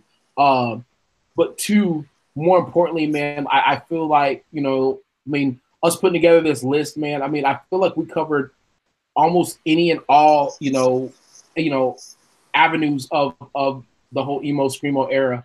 Um, and it's weird because like when you talk about it, it's like you it it's weird saying it like out loud, but like well, as we're talking about, everything is in past tense. You know what I mean? So like it, it you know I I I was like low key kind of getting sad like that's like kind of like you know like Rocky talking about the shows that he went to, like you know Apollo talking about like oh you know like a lot of this like you get, gave me influence for me to get started, which is which is it's it's cool because I mean obviously he's still going. I mean and he as a musician has evolved and, and you know he's obviously doing like bigger and better things. You know what I mean? And, and Josh, as he actually caught the tail end of emo, I'm like that's dope that you even had a chance to catch the very end of an era. You know I mean? And Tina, like all the you know all the shit that you went through with the relationships and all that stuff, like all the stuff we're talking about. I mean, even you know like dude, Jordan Jordan had one of the dopest lists. You know what I mean? And it's like I'm going back and I'm looking through all this, like dude, like yeah, like you know, like this is something he identified with. This is something that you know he didn't. But everything we're talking about at this point is literally been, you know, it's past tense. You know, I like you know, and you know, Alan pointed out something like you know real cool in terms of like you know you know stuff that he was dealing with and his buddies were dealing with. You know what I mean? And you know, like everything that we're talking about is past tense. You know, I mean, Alyssa talking about you know like how you know you know she was you know I guess on one side of the tracks. You know, but in order to get to the other side of tracks, like the only way you're gonna get to the other side of tracks with new friends and not know who you are and trying to figure out who you are is through music. Everything we're talking about is just super past tense. Um, and you know, like the the the the era and the the genre came, it did its thing and it died. You know, I mean, and I think that's why a lot of us like keep holding on to it. Um, you know, you get, you know, if you're if you're lucky enough to go to a, you know, uh, to a concert where you know house music ends up being, you know, one of these emo songs. You know what I mean? Like you'll notice if, if you haven't by now, like if you go to any uh, modern show now, they they'll play, you know, um, I'm trying to think of what's amazing they play every time. They'll they'll play like I don't know, uh, make for damn sure, um, or make damn sure they they'll pay that. I mean, and everyone sings to the top of their lungs when they hear it. Um, you know, they'll they they play a lot of these. You know, I think I've heard Yellowcard played a couple times, um, but a lot of times you know, that's kind of how, you know, kind of keying back in, like emo was our introduction to the new music. Like, you know, the harder music, the the the, the harder riffs, like the the heavier sound. Because now, you know, you know, obviously we're gonna probably end up making a list of of the heavy shit.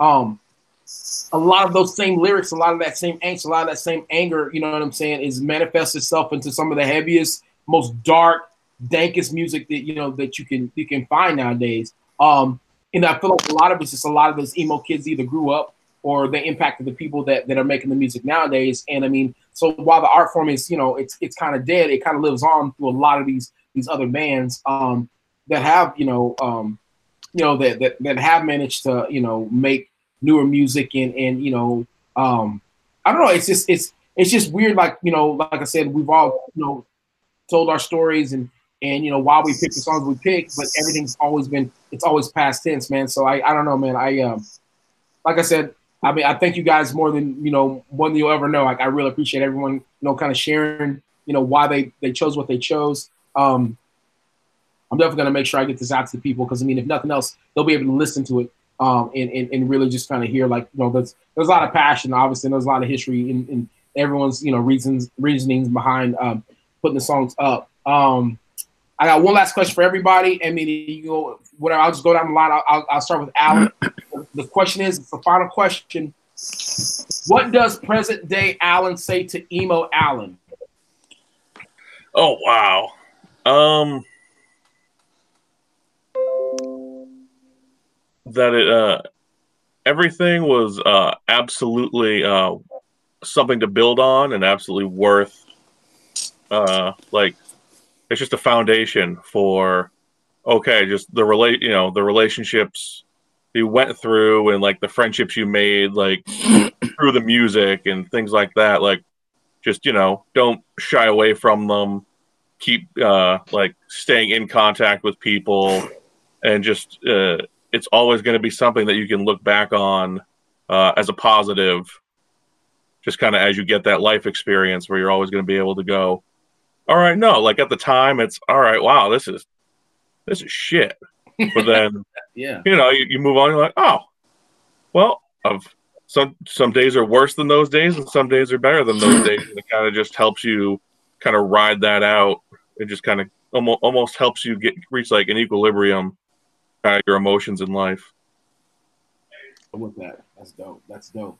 Jordan, what does present day Jordan tell emo Jordan as far as the song that's going to get emo Jordan through everything? What's the one song that you would tell emo Jordan to listen to? It's going to get him through everything. Oh man, I thought I was getting the same question. Yeah, brother. right? I'm not trying to think of the answer. I'm gonna say, uh, yeah, I got the perfect answer. Nope. girls' jeans belong on girls. That's good um, the one, He took my answer. the the one song. Oh boy. The first thing that That's pops in mind that got you through a lot. Oh man, the one song.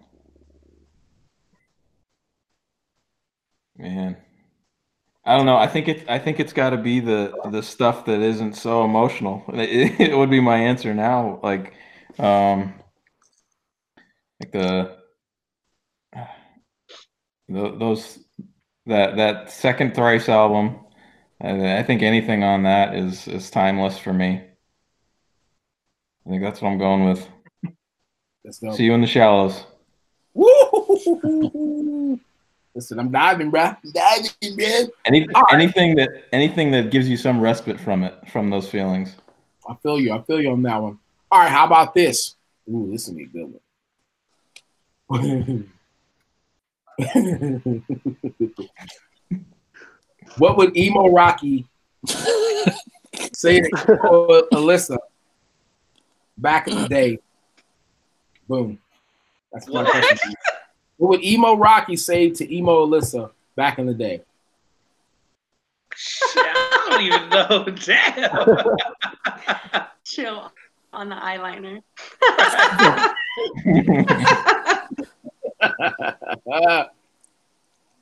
It's weird because I was like, I feel like I wasn't too emo. Like I listened to a lot of emo, Mhm. but I was still hanging out more with my metalhead friends. right. You know what I mean? So I wasn't technically. I didn't really like have the the swooped hair. I had long hair. Don't get me wrong. Yeah. And maybe like the chin strap beard or something. So I was like definitely had more of a metal look than the emo look. So that's that's kind of tough to say. Like, oh man, like. So you want to go to a show? Maybe I don't know. Never change. Heard this cool band. Want to go check them out? Like, Yo, this is dope band called Curse. If you want to try them out, what's up? What's good? That's dope. All right, well, with it, one with it. All right, Paulo, this is gonna be fun. I'm excited about it. Oh this. God. All right. Nah, this is this is uh, this is not bad. Okay, so if, ooh, this is I'm excited about this one. If President Day Paulo met Go to the Emo restroom for this one. What song? What song would you guys play together? What song would you pick for you guys to play together? Oh shit, that would have to be um it would have to be 94 hours by as of Yes. that's for sure. yeah. Because you know, Love they're song. still they're still a band that I look up to now and I actually got the pleasure of like touring with them and making like friends with them. Like I can text any one of them now and it's insane to me because if you told that to like 15 year old Paulo, they'd be like, no fucking way, dude. like a band that I would like, you know, revere in such like a great like spot. Like you would say that I get to play with them for like three weeks, like no way. And then make friends with them, that's insane. So definitely 94 hours by As I Down. Enjoy Lacroix with them. Oh, dude, pinkies up, bro. All day. so dope. All right, guys, I'm just, I'm literally just spitting these things off off the dome. Um, if it's it's so weird because like it's not like you know you're not so far removed from being emo Josh uh, as present day Josh. That's just, I mean it, it's I'm not What being would funny. two I'm years ago, honest. Josh, tell? Uh, so how, what would Josh yesterday say to Josh today? No, um, no. You shouldn't have ate that bur- burrito. Nope. All right, my question to you, Josh, is this, dude. Um, if you could go back, this is this is how this is me honest. If you could go back, like let's say we went right back to being emo Josh, right? You're emo Josh right now, and you're having to deal with your parents. You know what I'm saying? Whether deciding whether or not, like, I do I want to go to church, do I not want to go to church? Do you think emo Josh could have coexisted with going to church Josh, or do you think they were they always had to be separate? I feel like they definitely could have coexisted. I just feel like when I when that when that emo Josh dove into that, he wanted to dive in like this is all I'm gonna do. This is all I'm gonna be. There's Zero no 100. yeah, there's no ifs, ands, or but about it. If I'm gonna do it, I'm gonna do it full go. But looking back on it now, I definitely think they could have coexisted. Like I could have been like, okay, I could have been emo Josh Monday through Saturday, and then Sunday I could have been the Josh my parents wanted, I guess. But I mean, yeah, I, I mean, I guess I could just chalk that up to being young and just wanting to be like, wanted to show everybody that I was with that lifestyle and not okay. You see me khaki pants. I missed the last part, but I think it was recording. I heard khaki pants. I heard khaki. Uh, Yeah, I mean, shoot, my church fit was With the Air Force Ones. tried to go to church dressed up as emo. He's like he, he emoed out, emo, you know, emoed out with church slacks on. He's like, Air got Force a, Ones. he got a, he got a three piece on with some Air Force Ones. Like, okay, cool. You win. Okay, Tina. Um, Hit me. Dude, okay, Tina. All right, so here's the here's the weird thing. I don't know. I don't I don't feel like I feel like emo Tina and present day Tina are two separate people completely. Um, obviously you have a lot more stability emotionally. I would like to think. I would like to think. Um, but what what would be one? I have a wild Joey in the house. But? I said, which is crazy to think. You're talking about like stability and sanity or whatever, which is crazy because I got a wild Joey in the house now. Oh yeah, right. You I mean he's just he's walking around wild. Um, but I will ask you this because I, I I do I do uh, want to know this. Um, so as far as oh man, I'm I really want to know what. This, so what would you say? Oh man, this is gonna be dope. I'm about this. What would present day Tina say to emo Tina when emo Tina found out that she wasn't Persian enough to be in the family? It don't matter. Cause I, I'm I will never ever ever change for anybody. And I had that same mentality before. But like at that time, I tried to do what I could to fit in and be Mhm. like, all right, I gotta do what I can to make this work. But then when I like took in the fact that like, all right, it's not gonna work, I remember specifically like trying to go to sleep at night and remembering like what the fuck am I doing? Like, why would I want to try and change myself to try and be with someone whose family didn't like me, you know?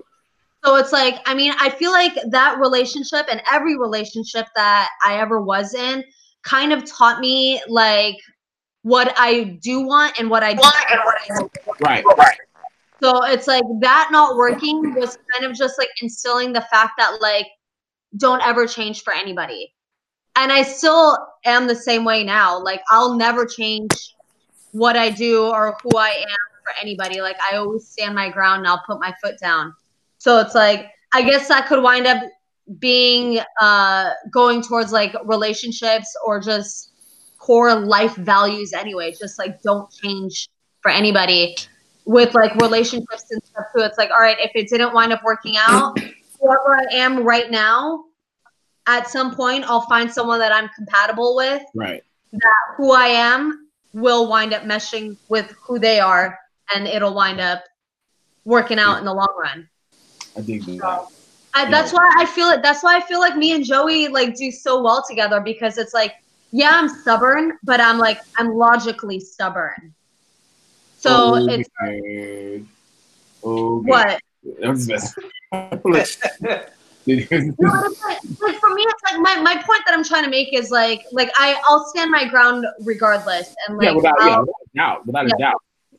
yeah. So it's like I mean the ending of that relationship, which was the swing life away thing, and that relationship kind of ending because he was very close with his family, and they were very traditional Persians, and I'm not a very traditional Persian by any means, considering I freaking lift weights and like I I coach people or whatever. I, I should be a doctor or a lawyer or Yeah, something. I was gonna say yeah. Like, But, uh, we want to talk stereotypes. But yeah, it's just like that Tina would be like, don't change for anybody. I feel you. That's what's up, dude. You guys, for real, for real. Thank you for braving this. Dude, it's like been over three hours. Um, and honestly, Oh, shit. words every freaking minute, man. Like each one of you guys, like you know, you you you shared you shared your life. Like literally, you, you opened up your you know you opened up your your your door and you know, shared your life with me for a little bit, man. Um, and I mean, I'll be honest with you. I can tell you straight up, like you know, man to woman, man to man, that like legit. Every one of these songs on this list, they're gonna mean something different to me because of the experience that I just had. So I, I want to tell you guys thank you for that. Yeah. Appreciate it. Yeah, Um, sure. Oh yeah.